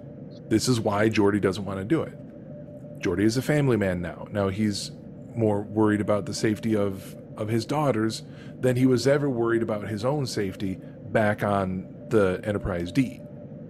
And it's consistent with the theme of the season, which is you'll do anything. You'll do anything to protect your kids. Yeah. Mm-hmm. Well, maybe now that we've actually seen Geordi and we've had a scene with Geordi and Sydney, we can stop saying that Sydney is related to Geordi every time they show her on screen. It was getting a little tiresome because they even worked it into this episode before Yeah. they got before they got to the museum. Picard had to walk up and said, spoken like a true LaForge. Oh God, shut the hell up about it. I found it a little odd that an ensign on the bridge. Yeah, we know it, that he's talking about going to the place where her dad works, but to twice speak up in the middle of the bridge and try to tell an admiral, hey, your idea is bad. Because when he says set a course for Athan Prime, and she's like, I don't know if that's a really good idea. Um, you don't say that to an admiral. No, she shouldn't have. On the but bridge. You watched it, Star Trek? I'm like, but it's but it's totally no. She she wasn't rude about it. She was like, I, and, and that was clearly just her having issues with her dad. Yeah, and, I- and that's I- also Daddy Grandpa talk to Jean Luc. It, it's not like it didn't make sense. I just found it a little, a little odd that and at, I, this, and at this point, they've been through so much together. They, and, and she can do it fine. But then after they get there, he says, you know, open a channel to the museum. And once again, she's like, um, are, you- are you are you sure? Really? She Yeah. knows her dad's going to be pissed. Yeah, and that, She yeah, also knows it wasn't too. her fault. so this is not. As, okay, so Oh, I'm the sorry, data thing. The data thing. One more Uh, thing before the data. Thing. okay, go ahead. Uh, I I love Shaw geeking out meeting the Forge. Yes, Oh, that was yeah. That was that was Yeah, great. yeah. The first time in this whole in this whole series where he's humble. and the the the look between Picard and Seven as he is as he's gushing. Yeah, yeah, yeah. The two of them exchanging that look was fantastic. Um, so th- this this whole data thing, it's not okay. So it's kind of like a whole. This is th- that looks like Wayne's basement, but that's not Wayne's basement, um, because that's not really data. data is dead. This is a copy of data, and it's in a new an old body, a new body that's an old man, and uh, but it's also got lore and Lal, but the, but not the real lore and not the real Lal, and not the real B-4. These are all copies that they put into the same computer. Yeah, the same computer that and and they're and now he's going to be like schizophrenic data or, or whatever. But but yeah, I mean they they keep we're we're we're looking at this like oh data's back, but it's not. I mean it, it's not really data, right? Data died. But Data also, I mean, if you, if I mean, if you look at it, this is not really Picard. Picard died. Very true.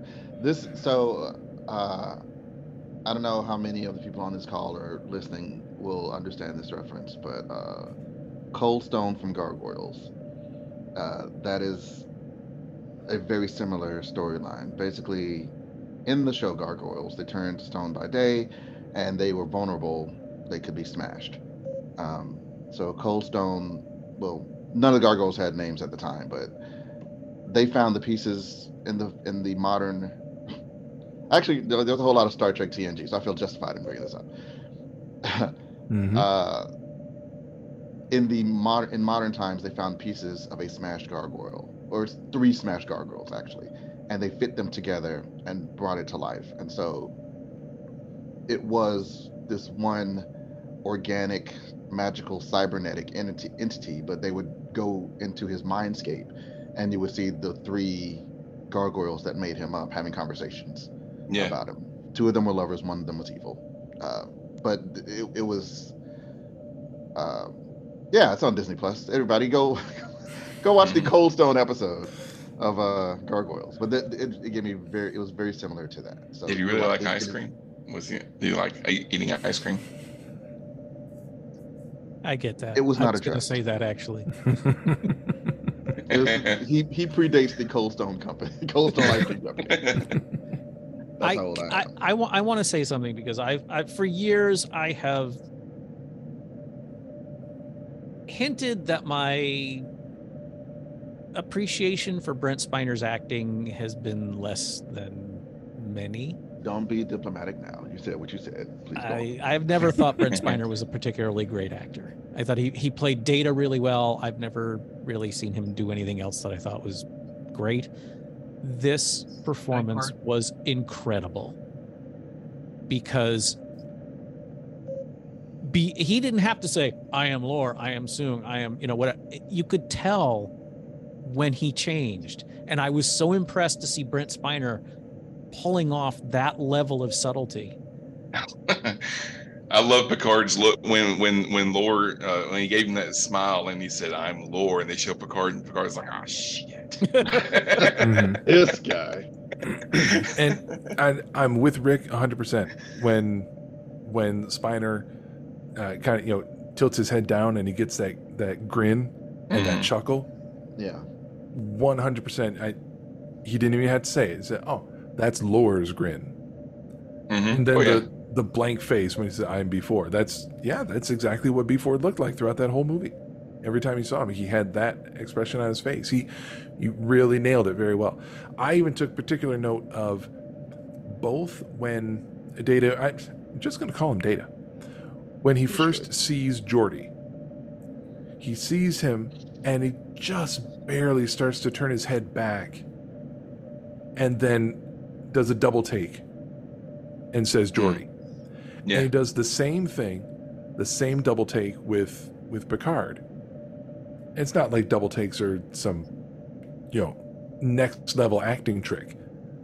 But the way he was able to pull them off, they were they were subtle, but they were still there. And I I can't really explain why those double takes really really caught my attention, but they were they were pulled off very very well. because it is very data. It, it is it is a dis- it's like the head tilt. It is a very distinctive data gesture. Mm-hmm. I like and, And yes, Worf he- is like is he had a reset button? yeah, I, Worf I- is not he, he was not impressed. yeah, I, I, I made a note saying, you know, Worf, just back off. Is it is he malfunctioning? and then when he starts saying Jean Luc Picard, he's like, Does he have a reset switch? You know what, man? Just give him a minute. yeah, when well, dead. It takes a minute. when he started saying Jean Luc Picard, Jean Luc Picard, but he was saying it in answer to Picard's question, "What did they steal?" And he started saying Jean Luc Picard, Jean Luc Picard. Um, now it hadn't hit me that they were talking about his actual remains, but I had a feeling it had something to do with Picard that, of, of what they stole. I think I think they cut that scene together well because I Yeah. think you're supposed to get it right before they do, which is what happened for me. Yeah. I, I got, uh, I- and not, you know, because I, generally miss shit like this anyway, so I'm not trying to brag or anything. I got it pretty much right away. I was like, okay, because when he said it the second time, I was like, he's not saying talking to them. He's saying they stole Jean Luc because we saw they had Jim Kirk on ice in there. Yeah. Yeah. And uh, Scott, it is totally fine to call him Just as Groot is Groot, even though Groot is not Groot. Nice. I like it. Um, now, I don't know if we've been talking over Neek because maybe she hasn't been trying to talk, but it feels like we've kind of been uh, monopolizing the discussion. Do you have anything that you wanted to pitch in? Because we haven't heard from you in a minute. Well, I, you know, I don't, I don't want to be. Uh, She's like, I hated all this. Yeah, this is ex- pretty this- much. You this know, is I'm exactly why. This is exactly why I'm throwing to you right now because I knew you were holding something back. I, I hated it. I hated, I hated Data coming back. hated it so much. Like, and I love Data. I just, I can't anymore with Brent Spiner. And like, no disrespect to him as an actor. I just, he's been in every freaking show. Like, like take a break, dude. Like, I, they went to so much trouble to wrap up data in season one Yeah. That's true. that to now bring it back, I'm like, come on. So like at least they went a bit meta with Raffi being like, didn't he die twice? Yeah. And like as an audience member, I'm like, yeah, he did. Please let him stay dead. And like I get it. It's TNG. Everyone except Tasha's back. So like I get it. You, you can't We ain't have- there yet. It's not over yet. It's not too late. well, she's she she's been pretty salty online about not being invited back. But um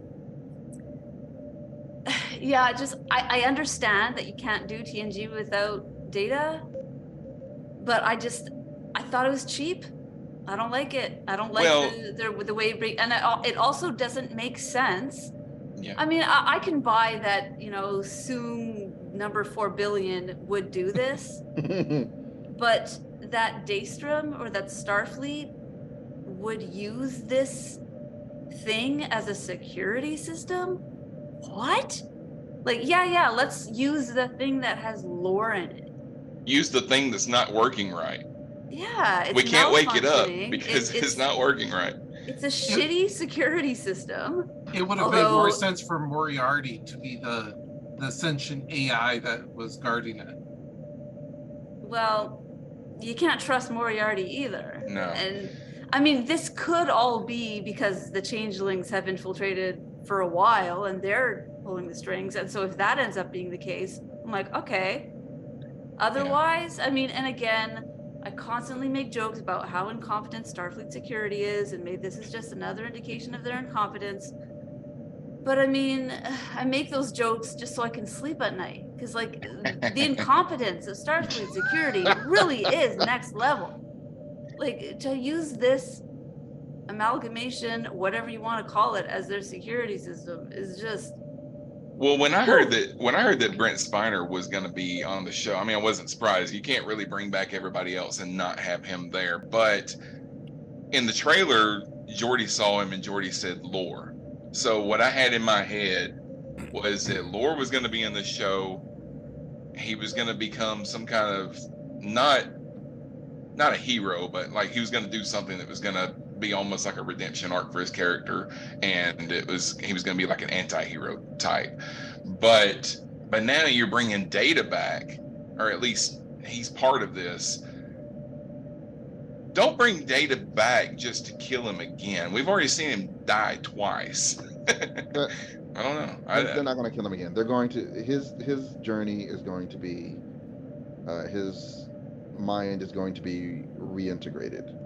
Yeah, he- end of the, yeah, he'll, he- he, will be he will be a complete organism as opposed to this fractured being. all, all the different personalities that are within that synth body are going to be brought together by the end of the season. But before that happens, Lore is going to wrest control away, and he's going to be problematic for at least one episode. Yeah. yeah. Uh, Nick, I'm going to need you to verbally explain your your uh, your response because the, the podcasters can't. The, the I just, uh, I'm just so over it. I, I, again, I love data. I just, I don't want more Brent Spiner mugging, and I just don't. Again, no disrespect to Brent Spiner. Like, I, I just, I'm tired of them doing the same stuff over and over again, and and I, I just feel like it's been played out. We don't need more lore. It, it's it's been played out. We, like.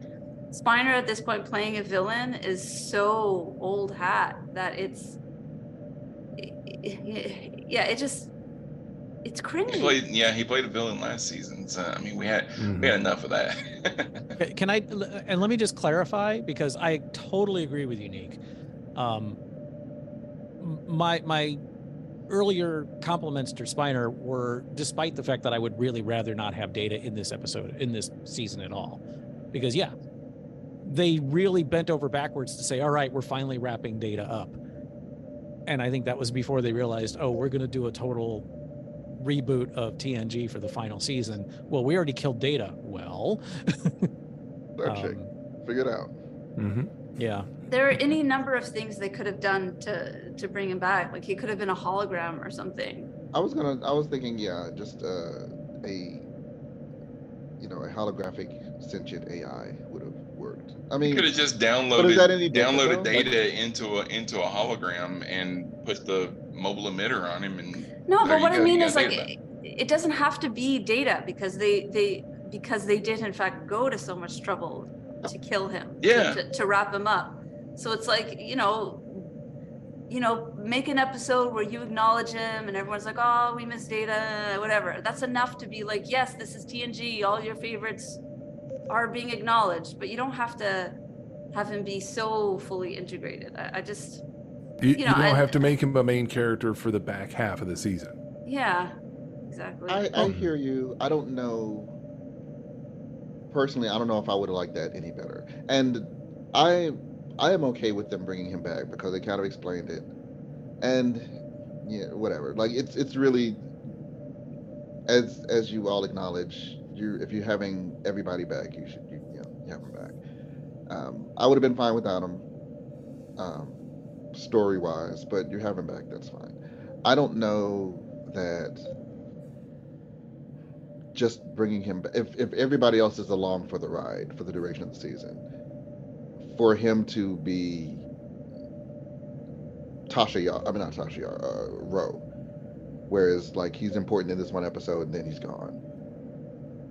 You know, especially if they killed him again, like that, no. But just for him, for him to be, for him to be gone again at the end of the episode, but not see the journey of the crew to the end with the rest of the crew, would have felt wrong. I, I would have rather he not be there or he go with them, he go the distance with them. And I, I at least appreciate the fact that they. But I also I completely get where you're coming from. yeah, I'm not. And- this, that is not me disagreeing with you. This is just my preference. Yeah, and I, I, I understand it as well. Um, I at least appreciate the fact that it seems like the writers did put some time and effort into figuring out how to bring a representation of data back. It didn't seem like they just said, "Okay, he's going to be here." Um, well, why is he back? Uh, we can take two lines to explain that, and it doesn't have to make sense. It just has to sort of qualify as as a justification. They Yeah, which is which is what you we have come to expect from Star Trek. That's what I'm saying. Like Picard is like a, it's it's working on a whole other level for me this season at least. yeah they're they're taking the time they're putting in the effort in in writing these scenes and and looking at different uh you know uh, moral and ethical dilemmas and they're looking at it from multiple angles and they're they're really talking it out and examining these things. Going all the way back uh, several episodes with uh, Picard and Beverly having their first conversation. Those writers brought brought their game to writing that scene and it showed because they did it very very well. And they're doing that this this whole season. They're making sure that things make sense maybe not the perfect sense all the time More sense than Star Trek usually makes. there, there you go There you go. And uh, Rick, you you you said about when uh, LaForge first beamed on the ship, and he's like, you know, I just I was trying to decide, you know, whether to hug you or not. Um, you're like, yeah, I'm pissed at you guys. That that wasn't, or at least I didn't hear that as uh, you bringing this bullshit to my doorstep as much as Beverly. What the f- you haven't talked to anybody for 20 years. Yeah, that well, that wa- that was part of it too. You're right. I, that to me was more of it because I, I don't I don't think it was uh, I think it was should I am I gonna hug Beverly Mm. after after she, her ghosting everybody for two decades. Because you notice he didn't even give a handshake to anyone else. I hadn't looked at it that way, but I, I like that better. Him, it, he's referring specifically to her and whether he's going to give her a handshake or a hug because of what Yes. she did, not That is that is how I saw you as a crew, what you guys have done. Yeah, I like and, I like and that. that better. is and that is in keeping with the the the theme of this season, which is he was like, "Yeah, I'm mad at you, but you're still family. Come over here, give me a hug." Now what?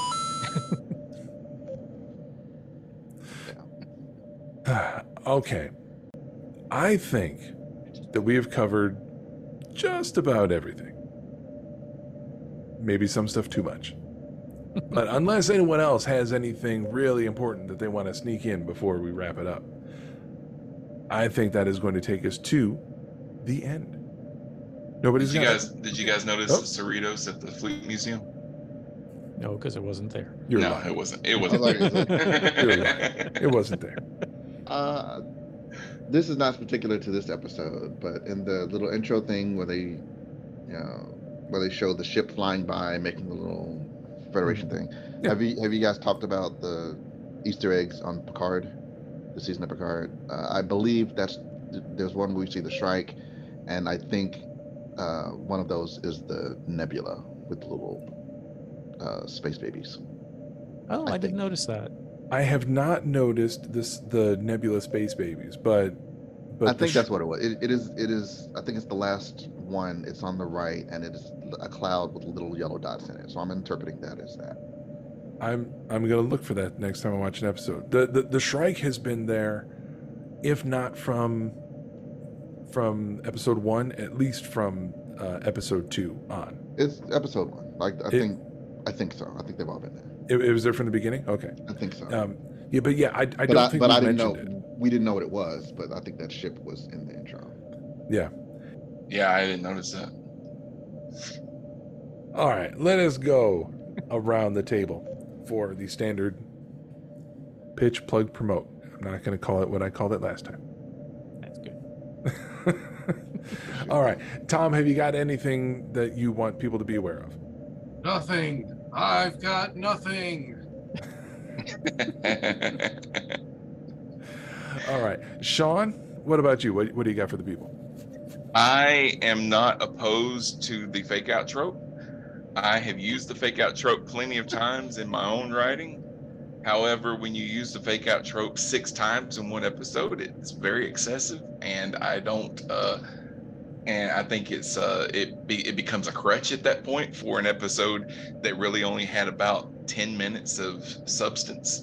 The scene with Ro with and Picard was awesome, and I loved it, and got a little teary eyed, but I think that they wasted time uh, at the beginning of it with them not know. I don't. Is she a changeling? Is he a changeling? I don't know.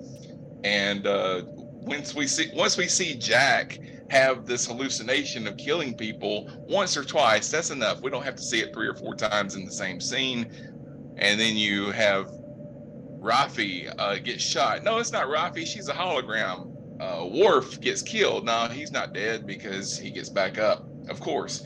Uh, and uh, so that's why I didn't like last episode. But uh, as I said, I wasn't watching it through rose colored glasses like uh, everybody else was.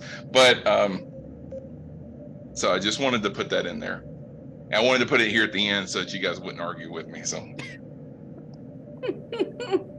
Me next. Me next.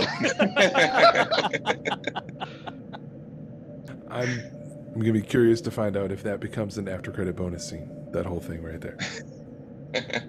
My favorite was John finally realizing the point. So seeing his face when he realized where Sean was going.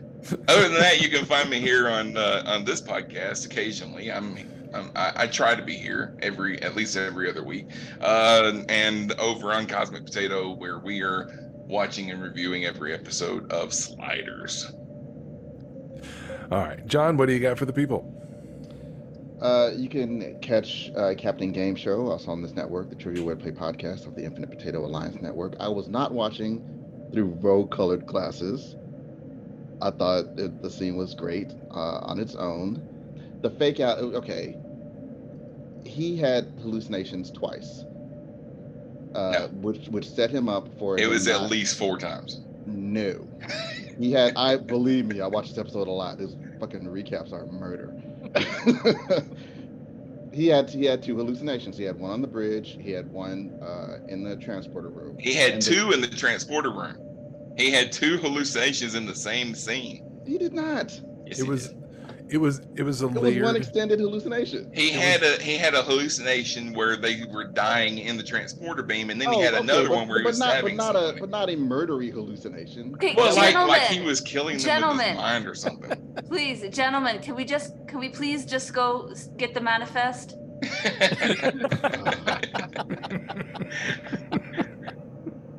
Damn it, that was good. Fine. Captain Game Show. It's great. All right, Rick. Twice, thwarted twice in one episode. Damn you people. Rick, what do you got for the people? Uh, you can find me here on this show, occasionally on Captain Game Show, and uh, nowhere else right now. So um, I, I just want to say, as the world thaws out, uh, sunscreen, please, folks, wear your sunscreen. And you do not have to drink eight glasses of water a day. That is a myth from the 50s. Just drink when you're thirsty, you'll be fine. And finally, Neek, what do you got? You could go to superanemic.com to read my comic recaps of Star Trek, where I'm pretty sure I managed to be less negative than I am on this podcast. And by the way, your recap of this episode, mwah, one of your best. Thank you. And uh, I can be found, obviously, uh, right here on this show, as well as Cosmic Potato, taking part in the, dis- in the discussions of sliders. Uh, and for non audio work, you can visit my website at www.planetrisecreative.com and see some of the graphic artwork that I uh, post up there for fun and sometimes for profit. Uh, and as already mentioned, John, feel free to cut this part out if it's too repetitive. Uh, everyone, keep your eyes open on Facebook for the Star Trek Quarterly, uh, the uh, four times a year free online fanzine where I'm going to have a short story published soon. I don't know when the issue is coming out, but the spring edition is coming soon, and I'm going to be in it. Awesome. Awesome. and we let live. me, cut we- out, let me cut out the, the legit uh, Star Trek. We left uh, repetitive back an hour ago, so. Nah, fair. All right. That takes us to the end. Thank you, everyone, for downloading, for listening, and for hopefully subscribing to this podcast. Uh, come back next week where we will be discussing Star Trek Picard Season 3, Episode 7, titled Dominion. Thank you for joining us for this episode of That Star Trek Podcast. You can contact us on Facebook and Twitter, or you can send us an email at thatstartrekpodcast at gmail.com. Help the show grow by giving us a five star rating and a review on Apple Podcasts or your favorite podcatcher. Be sure to join us again next time on That Star Trek Podcast. Have you seen the Enterprise device. incident? Have you never encountered an X? Like they haven't even watched Prodigy. People Have you never been to a it. hangar bay? Have you watched Star Trek?